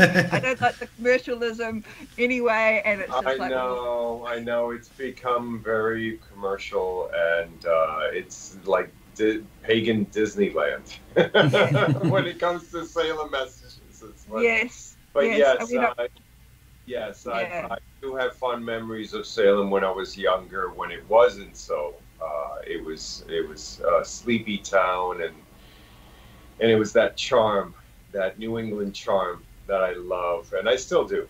I still do. But yes, it's it's it's changed. Things evolve. Yes, I like everything, but no, it was really interesting. Some of the I don't know what shops I went into, but I'm just looking at going. There's no way I could get half the stuff through customs. Yes. So. Uh, I'm hoping to, to, if I can travel when we can travel again, like like to head back and especially to Salem or to um, New Orleans and actually spend a little bit more time actually getting a feel of the place. Oh, you beyond. would love New Orleans. Oh, you would love New Orleans. It's it's it's wonderful. Such such rich history and energy and culture. Everything is great there. Yes. So one day, one day when we're we're back to normalcy, we'll we'll be able to actually travel again. And I want to come to Australia. Well, it's like I'm hoping 2022. I've had my first jab, waiting for my second jab, and and yes, and I think when when we can travel, I'm going to take at least three months off. Yes. That would be great. That's And yes, Alex, you know, and Eddie come to Australia, and um, it's I said it's a big country. I have family there too, so I do. I have a in Sydney. I have a plastic surgeon that she's always been inviting me to come because uh, she's met me here uh, in New York, and and so she's always and I've gone out to dinner with her. She's wonderful, and so she's always like, "Come to Sydney, come to Sydney," and I'm like, "Okay, one day, one day." but it, it's it's it's quite the journey for us Yes. to go because it's um, I believe it's about 27 hours, 28 hours, I think. It- we're also crossing a time zone, so when I went over there, we sort of went back in time, and when you come out over here, you sort of go forward in Forward time. in So it's Yeah, that's right. right. That's right. There were Saturday night here and Yes. Sunday morning over there. Yeah. yes, Yeah. Correct. Yeah. Well, So so that's- so, we can we can make it a you know like puddle jumping. We could go from here to the UK, then down to I don't know Germany, and then just keep going and eventually get to Australia. yes, and then you just have to either take the big leap across the ocean or go back the other way. yeah, yeah. Uh, yeah. No, I've I've the farthest I've gone is like India. India was about what 16 hours. So yes, from from New York to to India, and I had to stop in Netherlands. Yes. Yeah. And so, see, we have that everywhere basically. When going to England is almost 24 hours. I think it's 22 hours. 22 America. I think, was 16 or 18 hours or something like that. Oh, Direct really? flight. That's great. That's great. No, for, for from New York to England is about seven seven hours. So it's really it's not bad. So yeah. it's it's so wonderful to have you, and uh, you know, and and this way we we connect with the southern hemisphere and the northern hemisphere, and the, this is really important information for our viewers to know the differences of the energy of the agricultural, um, you know, practices that our ancestors had. The- the- Yeah. How difference the difference of the duality. Mm-hmm. Yes, and I, I've always thought that if, say, Gardner or Alex started the craft in the southern hemisphere, I mean, they would be doing things our way as opposed to you, your guide's ways. So when you hear like the northern hemispheric people just say, "Oh, you just do this," or "There's no difference," it's all on the astral. It's just like maybe on the astral, but we're still working in the physical realm, Right. and we are. even simple things like water going da- down the plug hole or our, the way our vines twirl up trees is different Mhm. in the hemispheres. Yeah. So there is a huge difference, and the underlining, I suppose, to me, the underlining energy that moves through the craft, again, is energy, so it's affected by the different flows around the earth. Agreed. So if you're on the equator, I'd like to know what people around the equator. Well, I was just gonna. I was just thinking that myself. I was like, oh, I wonder what happens. Like, you get that that band in the middle. Like, does Yeah. it just stop? Like, is there nothing? Because it's just, you know, like I- I- fighting each other, or I, I No, know and- there's and a you know, video you're right out about that. the the There's water spinning. I think in, in Africa, um, the Coriolis effect, and and they actually move. Um, I think a couple of meters either side, and actually show demonstrations. yes, yeah. I've seen that. Yeah, they have. Uh, uh, so there's a place in South America that also does that too. Yeah, but it's like if you're and I find that really interesting because it's in the north of Australia, Darwin and um, Cape York. They're very close to the equator, so even with the Aboriginal peoples, their seasons are just you know, two seasons, wet and dry. So they're very monsoonal. While everywhere else is either six or eight seasons, so everything changes. Correct. That's why my imagination runs wild, and I'm thinking about telluric or ley lines that Mm. go through the earth You know what I mean? And when they go through the southern and northern hemisphere, how that that effect and how that that actually coincides with that energy flow. It's just amazing. Yeah, it's one of our main point, um, places over here, Uluru or Ayers Rock. I haven't actually been to that place yet, but I think in the northern hemisphere it's connected with one of the ancient sites in England somewhere. Yes. Directly through. They like always say power that telluric energy flow or the you know the ley lines itself that when they do that crossing Hmm. there's uh, uh, always huge temples or markers that man have built because of that um, port of energy or that concentration of energy. Yeah, and there's also beliefs. I mean, I don't know how true it is, or whether it's just hearsay, that um, the Dreamtime stories here in Australia and, and the walking lines that the Aboriginals would make were all based on that energy as well. You know, Wonderful very connected. Don't, don't quote quote me. That's just something that that sort of like I've come across recently, and I haven't had a chance to sort of like investigate it truly. But considering that the Aboriginal peoples were here, I don't know, 55, 75,000 years, they have this deep connection with the land. Right. So when they went walkabout, it was often through their song lines, which is connecting to the land. So you would say that the Aborigines have their own folk magic as well. I would say yes. Um, a lot of the stuff has either been lost or it's very hidden, um, due to sort of colonization and A lot of oral uh, very oral traditions. Um, I've got one book up there about, um, I think, some of the sacred teachings through, because they, they had women's magic and men's magic. So it would depend on, you know, and this is one of the issues we had here in Adelaide or South Australia when they were building were developing one of the islands um, south of Adelaide because it was for women's business and they didn't want it was sacred women's business there and they didn't want um, it to be developed but yeah unfortunately that was sort of like dismissed. And i suppose it would have been similar i'm just assuming in, in lots of indigenous cultures being you know, sort of like caucasian we've sort of lost that connection of women's business and men's business. We have it a little bit through women in our blood mysteries and that sort of cycles um, I don't know what they would have done with um, sort of binaries and tra- transgendered people if they actually had that in their cultures, and that would be something interesting to explore a little bit further. But they definitely had specific um, mysteries for, for the genders. Yeah, the the uh, definitely the principle of gender plays an account, and this is something that um, that Ed, one of our pioneers here in New York, Eddie Buczynski, created the Minoan Brotherhood and Sisterhood. I don't know if you ever heard of Eddie Buczynski. Uh, Just a little bit, yeah, more in recent times. Uh, well, he uh, there's a, a wonderful book about him uh, by Michael Lloyd, and it's called "The Rise and Fall of a Pagan uh, Pioneer," as such as Eddie Buczynski, "The Bull of Heaven." It's titled, and so this book it, it goes through the whole history of Eddie Buczynski as the one of the pioneers within uh, New York Wicca, you know, which is an offshoot from Gardnerian, and so he created the Minoan Brotherhood, which was solely men, and it uh, as a mystery school. So this is something that today it, it has flourished. So many groves.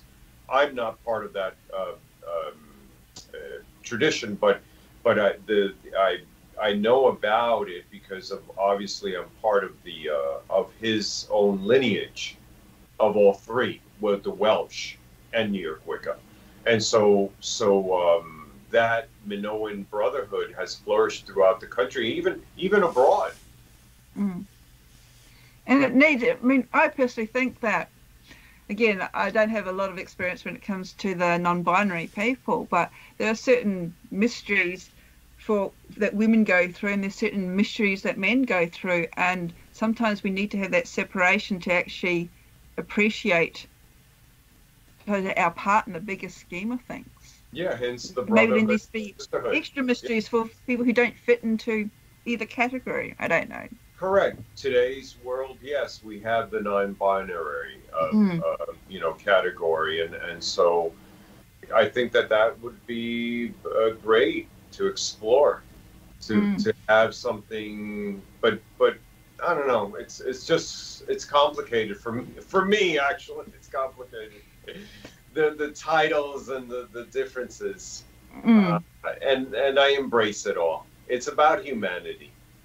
Yeah, I think at the end of the day, it comes down to the person and, you know, how dedicated you are and what the, as we were talking earlier, what the words mean to you. And if you want to be initiate or if you want to be a priest or a priestess, what that word actually means to you. And can you walk in the shoes of those who have claimed that title before? With the responsibility. It's the not just a pretty label that you can, you know, get off the back of a cereal packet. It actually comes with comp- well, huge responsibility. it's like Yeah. it's, it's like re- being a reverend Mm. within, within the the uh, the tradition or the temple itself, and it's why why do you have that? Because I did the work. I I I. Yeah. As humans, we're naturally driven by the search for better. But when it comes to hiring, the best way to search for a candidate isn't to search at all. Don't search, match with Indeed. When I was looking to hire someone, it was so slow and overwhelming. I wish I had used Indeed. If you need to hire, you need Indeed. Indeed is your matching and hiring platform with over 350 million global monthly visitors, according to Indeed data, and a matching engine that helps you find quality candidates fast. Ditch the busy work. Use Indeed for scheduling, screening, and messaging so you can connect with candidates faster. And Indeed doesn't just help you hire faster. 93% of employers agree Indeed delivers the highest quality matches compared to other job sites, according to a recent Indeed survey. And listeners of this show will get a $75 sponsored job credit to get your jobs more visibility at Indeed.com slash podcast. That's Indeed.com slash podcast. Terms and conditions apply. With the Lucky Land slots, you can get lucky just about anywhere. This is your captain speaking. Uh, we've got clear runway and the weather's fine, but we're just going to circle up here a while and uh, get lucky. No, no, nothing like that. It's just these cash prizes add up quick. So I suggest you sit back, keep your tray table upright, and start getting lucky.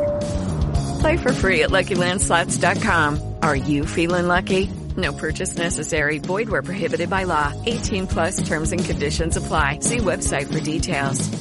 made it happen for myself. I educated myself. I, I it was instrumental in servicing the community. Yes. Yeah. Yeah. Yeah.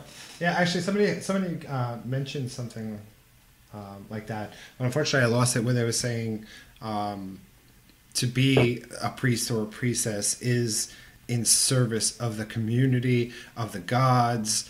Um, I I, there was a couple other things that, that they had mentioned, and uh, in response to the talk of uh, you know becoming a starting a coven to become a priestess, um, which I say it's the opposite way: you become a priestess Yeah. first, and then then start your coven, because then you're in that leadership role, and you've done that work, as Alex is saying, you've done that work, you're and you're dedicated to your community, you're dedicated to your gods, you're dedicated to the service, and put you in that priesthood. I suppose it also depends on what she means by a coven. Does she mean a coven as in a study group of like-minded people who are all beginners or just want to get together? Because even running a coven, I've run a coven for a while, and it's had ebbs and flows, and it's a lot of hard work. It's a lot and of you work. take that responsibility, especially if you're doing magical rites um, that seem to, because magic brings up a lot of our shadow self, our shit, stuff that we sort of want to refuse it to acknowledge.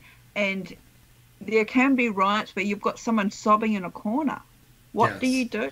Right. If you don't Right. have that responsibility, that experience, that knowledge base, what are you going to do if someone loses all the, or that your ritual gives a negative result? Because that does happen. Right.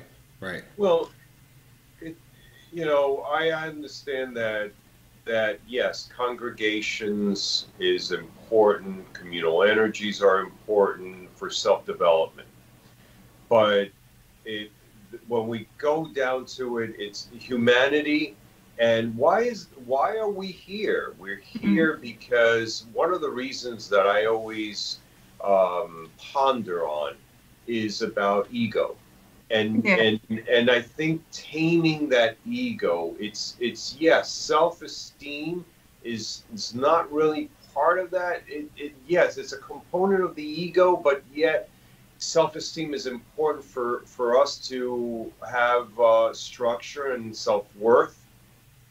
But yet we need to tame and have our ego in check when we're doing spiritual work uh, for others and not be fall fall into the trappings of this you know like the like i said the pedigree. Yes. you know the the the titles the the, the prefix or, or the suffix. And then it's like we don't need that. We we need to focus on humanity. It is about leadership spiritual Yeah. leadership and delivering the right message and guidance and uh, being there for those who are in need. So it's it's uh, it, a lot of people would argue, but but it's you know what I am I'm okay with it because I I I say it how it is from the heart. Yeah. And you also you're coming from experience and it's just like, yes, I'm a high priestess, but I'm only a high priestess of my coven. Anywhere else I am just a, a priestess of the gods.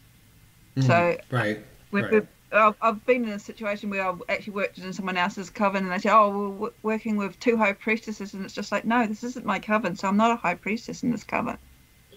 I'm just a priestess. So gaining experience of how another works.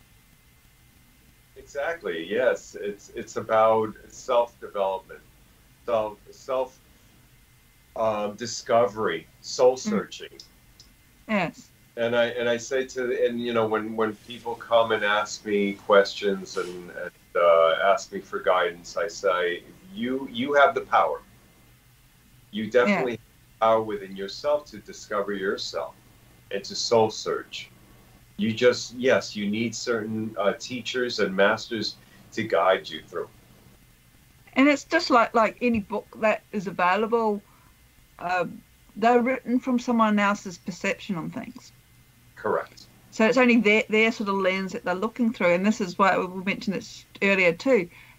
You know, read widely, experience as much as you can. Even if, if you're not into reading books, look at or follow a lot of blogs or vlogs or Facebook postings or Instagram postings. Don't just stick to one or two that you like the look of, because the craft is much deeper than that. Much. And then apply Right, it. Yeah.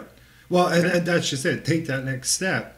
You know, hmm. I you know a lot of people they they with groups and promotions and stuff. I'll see a lot of crap, and and a lot of people following that. And the thing is, is you know, take that as your starting point. That's okay, but research it, where it's coming from, find out if it's true. Not putting herbs in there that's going to kill you. You know, like things like that. Research that, then take it a step further and implement it. Put it, you know, practice hmm. that. You know, find out why it's done this way. You know, a lot of these, you see a lot of these memes, they get me annoyed because it's like, yeah, they're throwing you out all these ingredients and things like this. Where's the practice? Yes. Where's the information to work The with these herbs? The knowledge, because baneful herbs are painful herbs. Yeah. to know and you do Yes. not need to use. Yes. You need to, you know, that's accountability. That's Mhm. the responsibility that you have to take. Yeah. Right. And unfortunately, you know, it's it's about the the puff, the the the, the fluff. Yes. That's what It's say. all superficial. It's all sort of like in your face. Look at me. Superficial. Look at how knowledgeable I am because I can copy a meme, and it's just like, what do you actually do with these ten, you know, protection herbs? And I'm looking at them going, yep. But what do you do with What them? do you do with them? Throw them in a jar, put some wax on it, and put it in a corner. Like that's all there is. Like uh, any of those things. Like and, and then tell tell the whole world what you're doing. oh oh yeah, and then post it, and then post it in your group. Look what I made. The And this is my altar of my spout, and I'm going. That's your energy that you've now dispersed everywhere. yes. Uh, and so you're just back, you, and they don't understand. Yeah. I, Yeah. I mean, I do have pictures of altars, but usually before or after stripped down, modified. I never have a photo of my working altar. N- right. No, Well, yeah. Neither do I. I will never ever put it. I have to say that that's interesting because I was talking to a good friend of mine that I, I have really, I love her to pieces. And she actually awakened an, a spell that I was, I knew about a long time ago, and it's with a hummingbird. And I said to myself, wait a minute, it's the the hummingbird spell that is used, but you actually take the the the uh, hummingbird itself, you put it into a box, and and I and and the, that's where you need to know it's not about killing a hummingbird; it's about taking a hummingbird that has lost its life, that is Mm. dead, that you take that hummingbird and then use it for a, a, a certain rite, of a certain ritual. So I just it just dawned on me. It's like that's what you need to do. Respect Mm. life, respect Earth. You know, who's a sentient being. It is the mother of all. When it comes to our our great m- home as Earth, and this is one of the things that people don't know. It's like, oh, they use they they use whatever they want. They go to shop, so forth. In the in the old days, our ancestors didn't have uh, shops. Am- they didn't have Amazon. You know, they use nature. So, so this hummingbird spell that she triggered my memory on is with a with the dead hummingbird that is used. You don't take a hummingbird and kill it. Kill it and put it in, right. For, for its own purpose. Right, but that, that this that's what these memes are. Like they they'll like get a hummingbird, get a box, get whatever, Yeah. and that's all they're putting on those things. Like there's no instructions, no nothing. You know, yeah, th- okay, you're throwing rose, No meaning- rosemary, no, rose. No the- meaning to the the spell. Why is it used? Why? Because the life force of that animal has just expired for Hmm. it to be used for your own gain, let's say, or your own protection. instruction. Instruction. well, Yeah. that's, that's why us, the elders, we need to actually come forth. Eh, and, and- eh, and that's just you know like these these things. And, and minus the, the baneful herbs you know and, and using wrong things and things like that I, I see it with simple stuff. Rosemary rose. So you throw it in a jar? That oh. rose right? Just let's just take rose. Very simple. Everybody has it somewhere right? Yeah. Rose could be used for protection. Rose could be used for love. Rose could be used for uh, actual hexing too, if you really wanted to. When you're putting that rose into that jar, are you telling it what to do? Is it, it, there's nothing, you know, none of that is in that in those memes, and that's where social media has really uh, put out a lot of bad information. You know, it's the, it's there. The information is there, but it's only like the, the first ingredient. That's all they put. You said it. Our journalism today. yeah. Our journalism today is totally out of line. But it's also not not like the journalism, not journalism that we grew up with. Well, it's just reporting, isn't it? It's not journalism at all. It's just reporting. Reporting. It's it's about sensationalism that what sells. It's it's it's the, for the dollar. Yeah, but but journalism is not hurting one's spirit. The things that are out there can really mess Yeah. people up. But but journalism does look at politics. Oh, mentally, I guess. Yeah. No, it has, hurt, it has hurt politics. It has disturbed, uh, you know, uh, we have cancel culture. We have so many things going on now. You know, uh, uh, racial issues. You know, what we're supposed to be progressive, we're now regressive. Yeah. Oh, definitely. Yeah. New But again, York, back- New York today is it's it's like the '70s when I was a child. New York City is is totally back to what the '70s without the peep shows. we still have 42nd Street, we have Times Square, but without the peep shows. But we're we're back. The other day, I was going to the NBC building for uh, Saturday Night Live, and I could I couldn't believe it. I was having dinner with friends, and all of a sudden, uh, one of one of the, the, the guests he said, "Oh, there's been a there's been a shooting in Times Square. Three people are injured." I'm like, it's dumbfounded. You know, back years ago, we didn't have that. Now all of a sudden, there's there's shootings and deaths in, in New York City. We're back to the 70s. It's it's very disappointing, but that's the way, you know, we're we're the days of our lives now. It sounds like a soap opera. Yeah. days of our lives. But what you were saying earlier about um, the herbs, especially like with rose, I don't know if I've been reading these memes wrong, but people have been putting. It sounds like they've been putting rock salt. Oh my god. On the ground. I know. I know. Like if they're outside, and or another meme's come up. Are you instead of killing your grass? I'm going. Why are you putting rock salt on the ground to start off with? Uh, put inside a plastic hula hoop. Now I've got this thing about plastic on my altar, so I don't know why. I mean, yes, I, I, when I cast my circle and you're asperging it with the, the salt, the salt's diluted in water and you're just flicking it. So I don't Right. understand why they are pouring salt Well, so on the ground. Uh, and now you so- got a plastic hula uh, hoop. yeah, yeah, no. So, so the so the, the thing is, is that Educate me. no, and, and that's just it. You're educated in the fact when we cast circle, it's mixed with water. They don't have that information. They don't have that. And That's why, and this is what I was kind of saying it's kind of important to have that at least some kind of training in some kind of initiatory thing because that type of training is needed out there. People are actually putting throwing salt.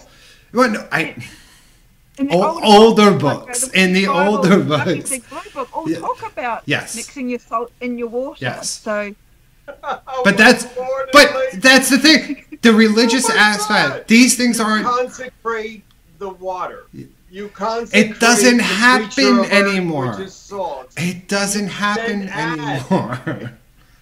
It, it is part of the initiatory rites. Unfortunately, yes, there is that missing uh, component yes. that Well, a lot the of thing them is- don't have. People, But it's part of the initiatory rights that have been made public as well. Well, No, well, they're, they're, that's why they've been, uh, you know, in secret. Um, that anonymity that we always had. Well, throughout the seven when I was growing up, throughout the seventies and, and eighties, you know, As humans, we're naturally driven by the search for better. But when it comes to hiring, the best way to search for a candidate isn't to search at all. Don't search, match with Indeed. When I was looking to hire someone, it was so slow and overwhelming.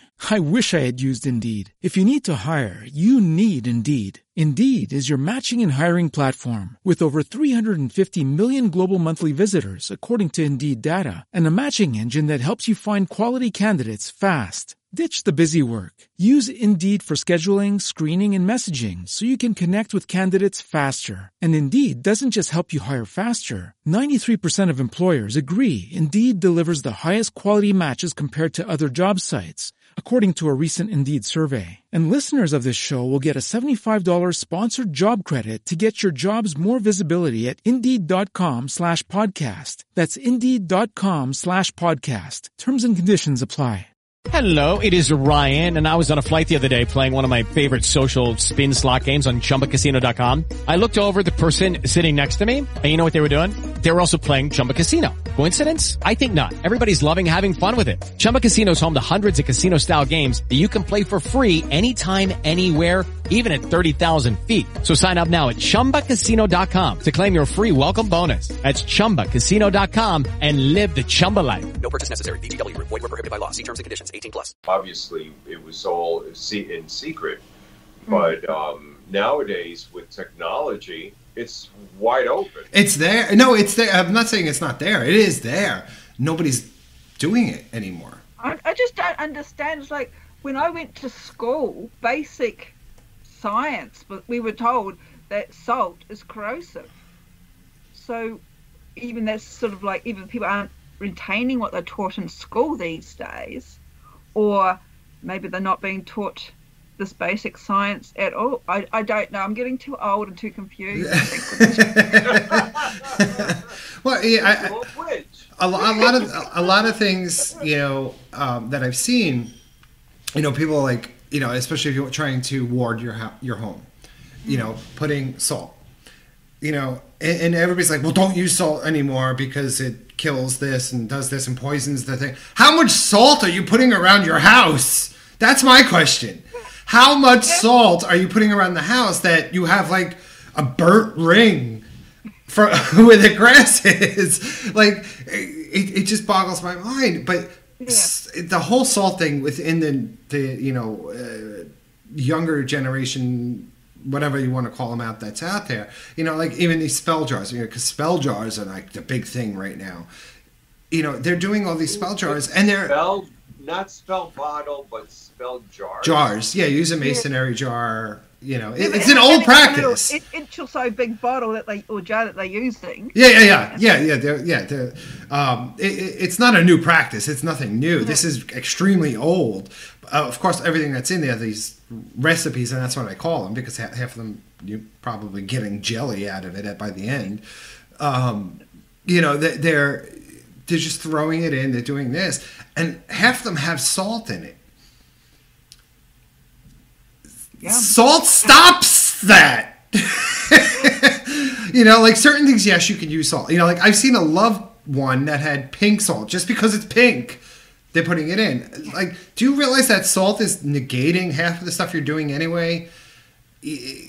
Because you're not, because the magic's not there. You know what I mean? They're throwing rose in there. They're throwing rose quartz. They're throwing this. They're throwing that. They're throwing that without empowering them, without activating them, without doing specific things, and then throwing salt in it. So any magic that was there, any energy that was there, you just killed it all by putting that salt in.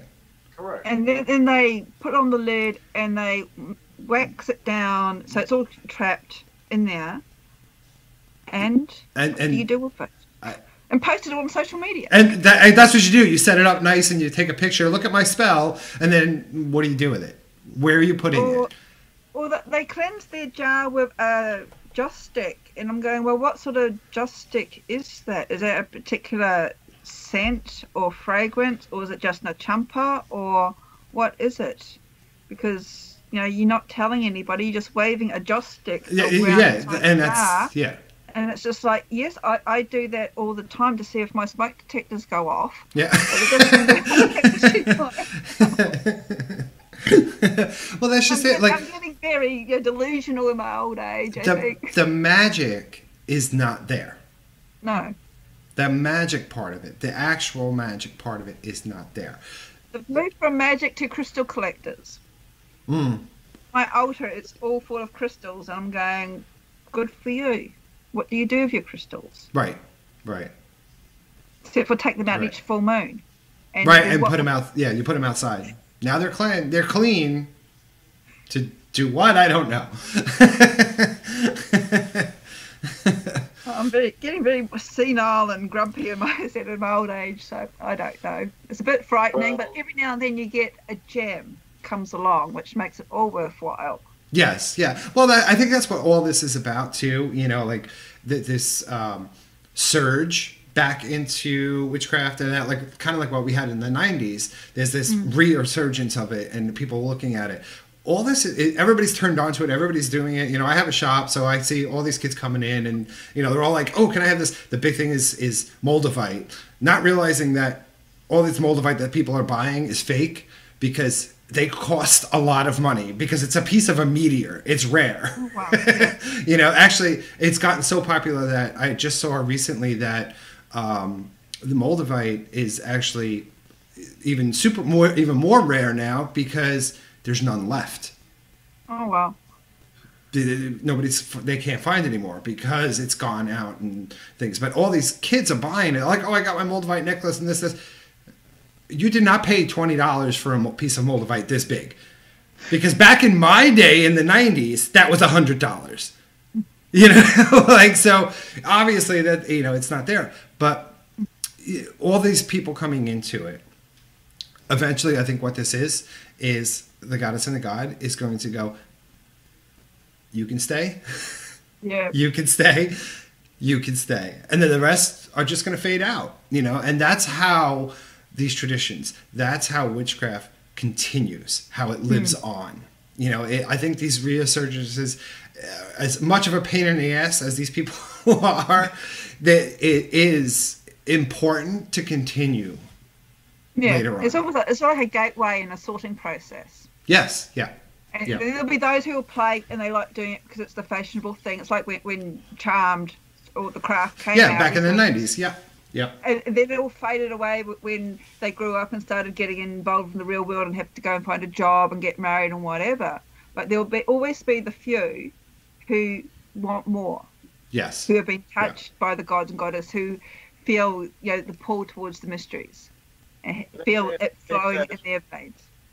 I think that we do have a resurgence of that popularity of the craft.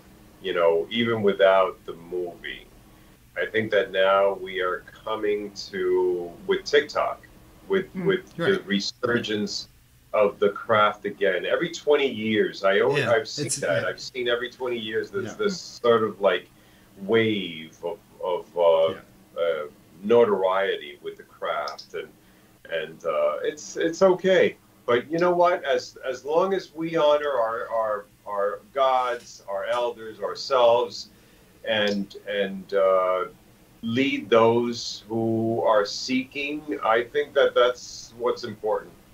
Yeah. Everything Always else is keep it door insignificant, open. Yeah. definitely. So we're coming to a closure. We believe. are yes it is nine o'clock it is nine o'clock um so that would end our show I we hit the button now. Goodbye, everybody.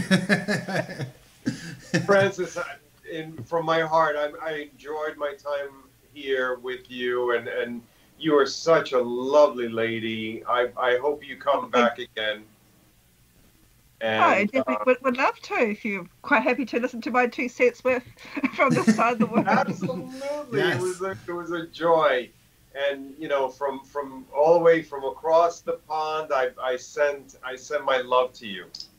Yep. This is wonderful. And all the best for your book. When does that come out? I imagine pre-orders will be in September, and October would be the the uh, final uh, hurrah.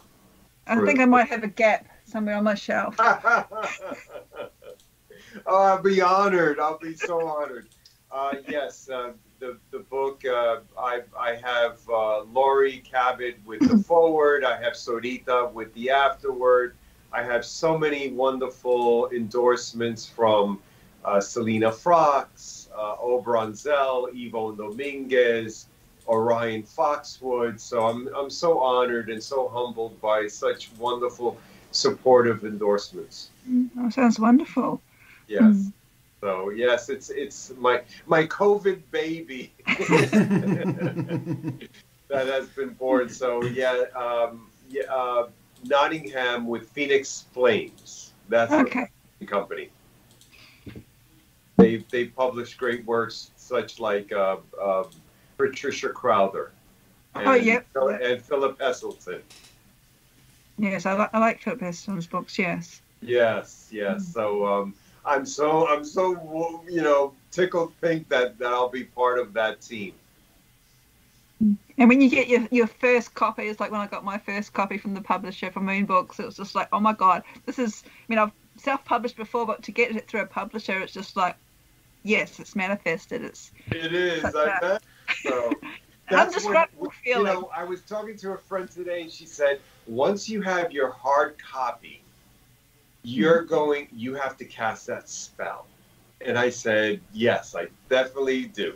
Cast the spell onto that that uh, and project that energy onto that uh, book because I hope that I touch many uh, and inspire many with my book. that sounds wonderful. Mm. as you've done with so many books. So many. well, seven. That's a lot. Still, oh, yeah, about another seven in the head, but yeah, I'm getting there That is slowly. wonderful.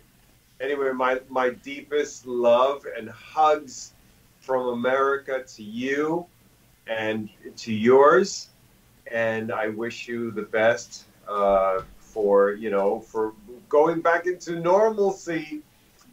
Yes, yes. We we kind of go one step forward and a step back, or to the side, and yes. as we do the shuffle. Yeah. to get back to uh, to visit each other's and and give uh, not virtual hugs but real Real hugs. Yes, yes. As soon as we get back to uh, seeing everybody, I'd love to see everybody. Yeah. Yeah.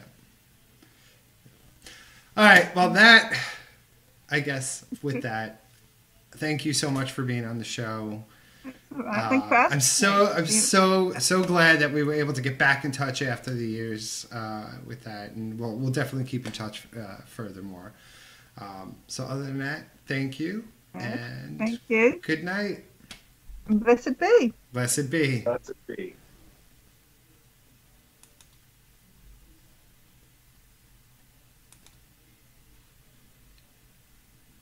You could just uh, hit, you can you can exit through. I can. Yep, you I'm just trying to can. figure Yep.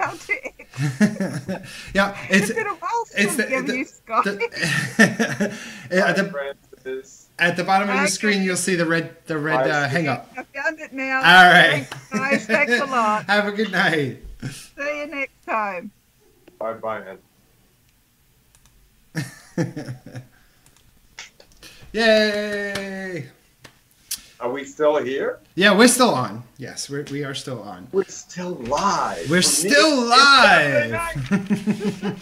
Because you know, you know me. I always have my my ending things. Yes, you have your Uh, ending. My endings. And I am so impressed. We've gotten so many sponsors. Yes, yes. We got. We have another one that I can So announce go tonight. through that list. Yes, I will.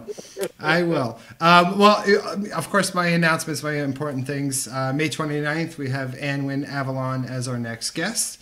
Um, uh, right, she is the author of Water Witch or Water Magic. Wait, she is the Water Witch, and I believe her book is Water Magic. Forgive me, um, but she's she will be on our next show, and then after that, June twelfth, we have Wendy Rule. Wow. Yes. so maybe we can get her to do a little ditty uh, on the show. Wendy, I love, I Yes. miss her. And then after that, we have Miss Aida, who is in our chat tonight, um, who is now also one of our sponsors. But I'll get to that because you know I have me, I have my little thingies first. Um, you can find This Old Witch on Spotify, iHeartRadio, iTunes, and all your favorite podcast platforms. And you can watch us live on Facebook. Uh, dot com slash this old witch and on youtube at youtube.com slash this old witch podcast uh, for the, our, our lovely advertising, this witch was brought to you by the support of Lady Rhea, the Sea Witch of Cocoa Village, Belladonna Botanicals, and the following. Miss Aida, author, psychic, and root worker known as the no nonsense spellcaster. With over 40 years' experience, she is dedicated to doing her best so that you are able to get what you want, uh, what you need, and deserve. And we are also brought to you by the Magi Alumni, Magical Education by Real Practitioners. It's a brand new online education platform where you can learn from real practitioners in the pagan and witchcraft community.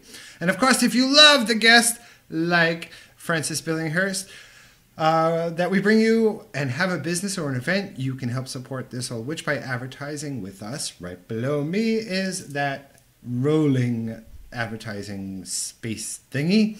Um, for that information, visit adatentacles.com or email adatentacles.entertainment at gmail.com for more information. Alex, your closing words. I love you guys and be a light unto darkness so we may be the balance of the universe. Good night and blessings to all. Good night. Alex, blessed be, and we will see you guys in two weeks. Have a good night.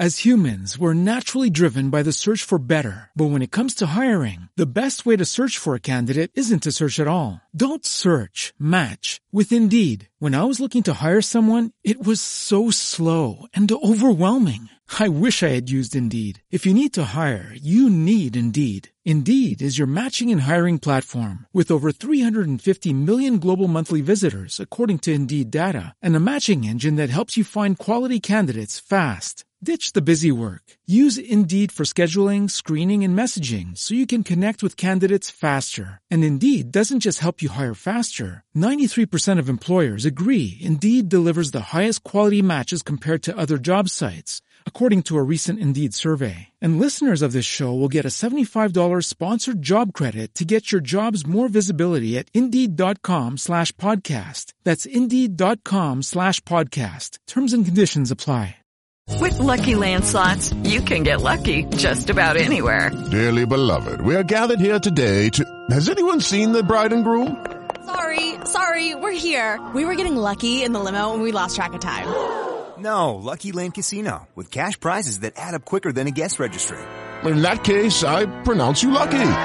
Play for free at LuckyLandSlots.com. Daily bonuses are waiting. No purchase necessary. Void where prohibited by law. 18 plus. Terms and conditions apply. See website for details.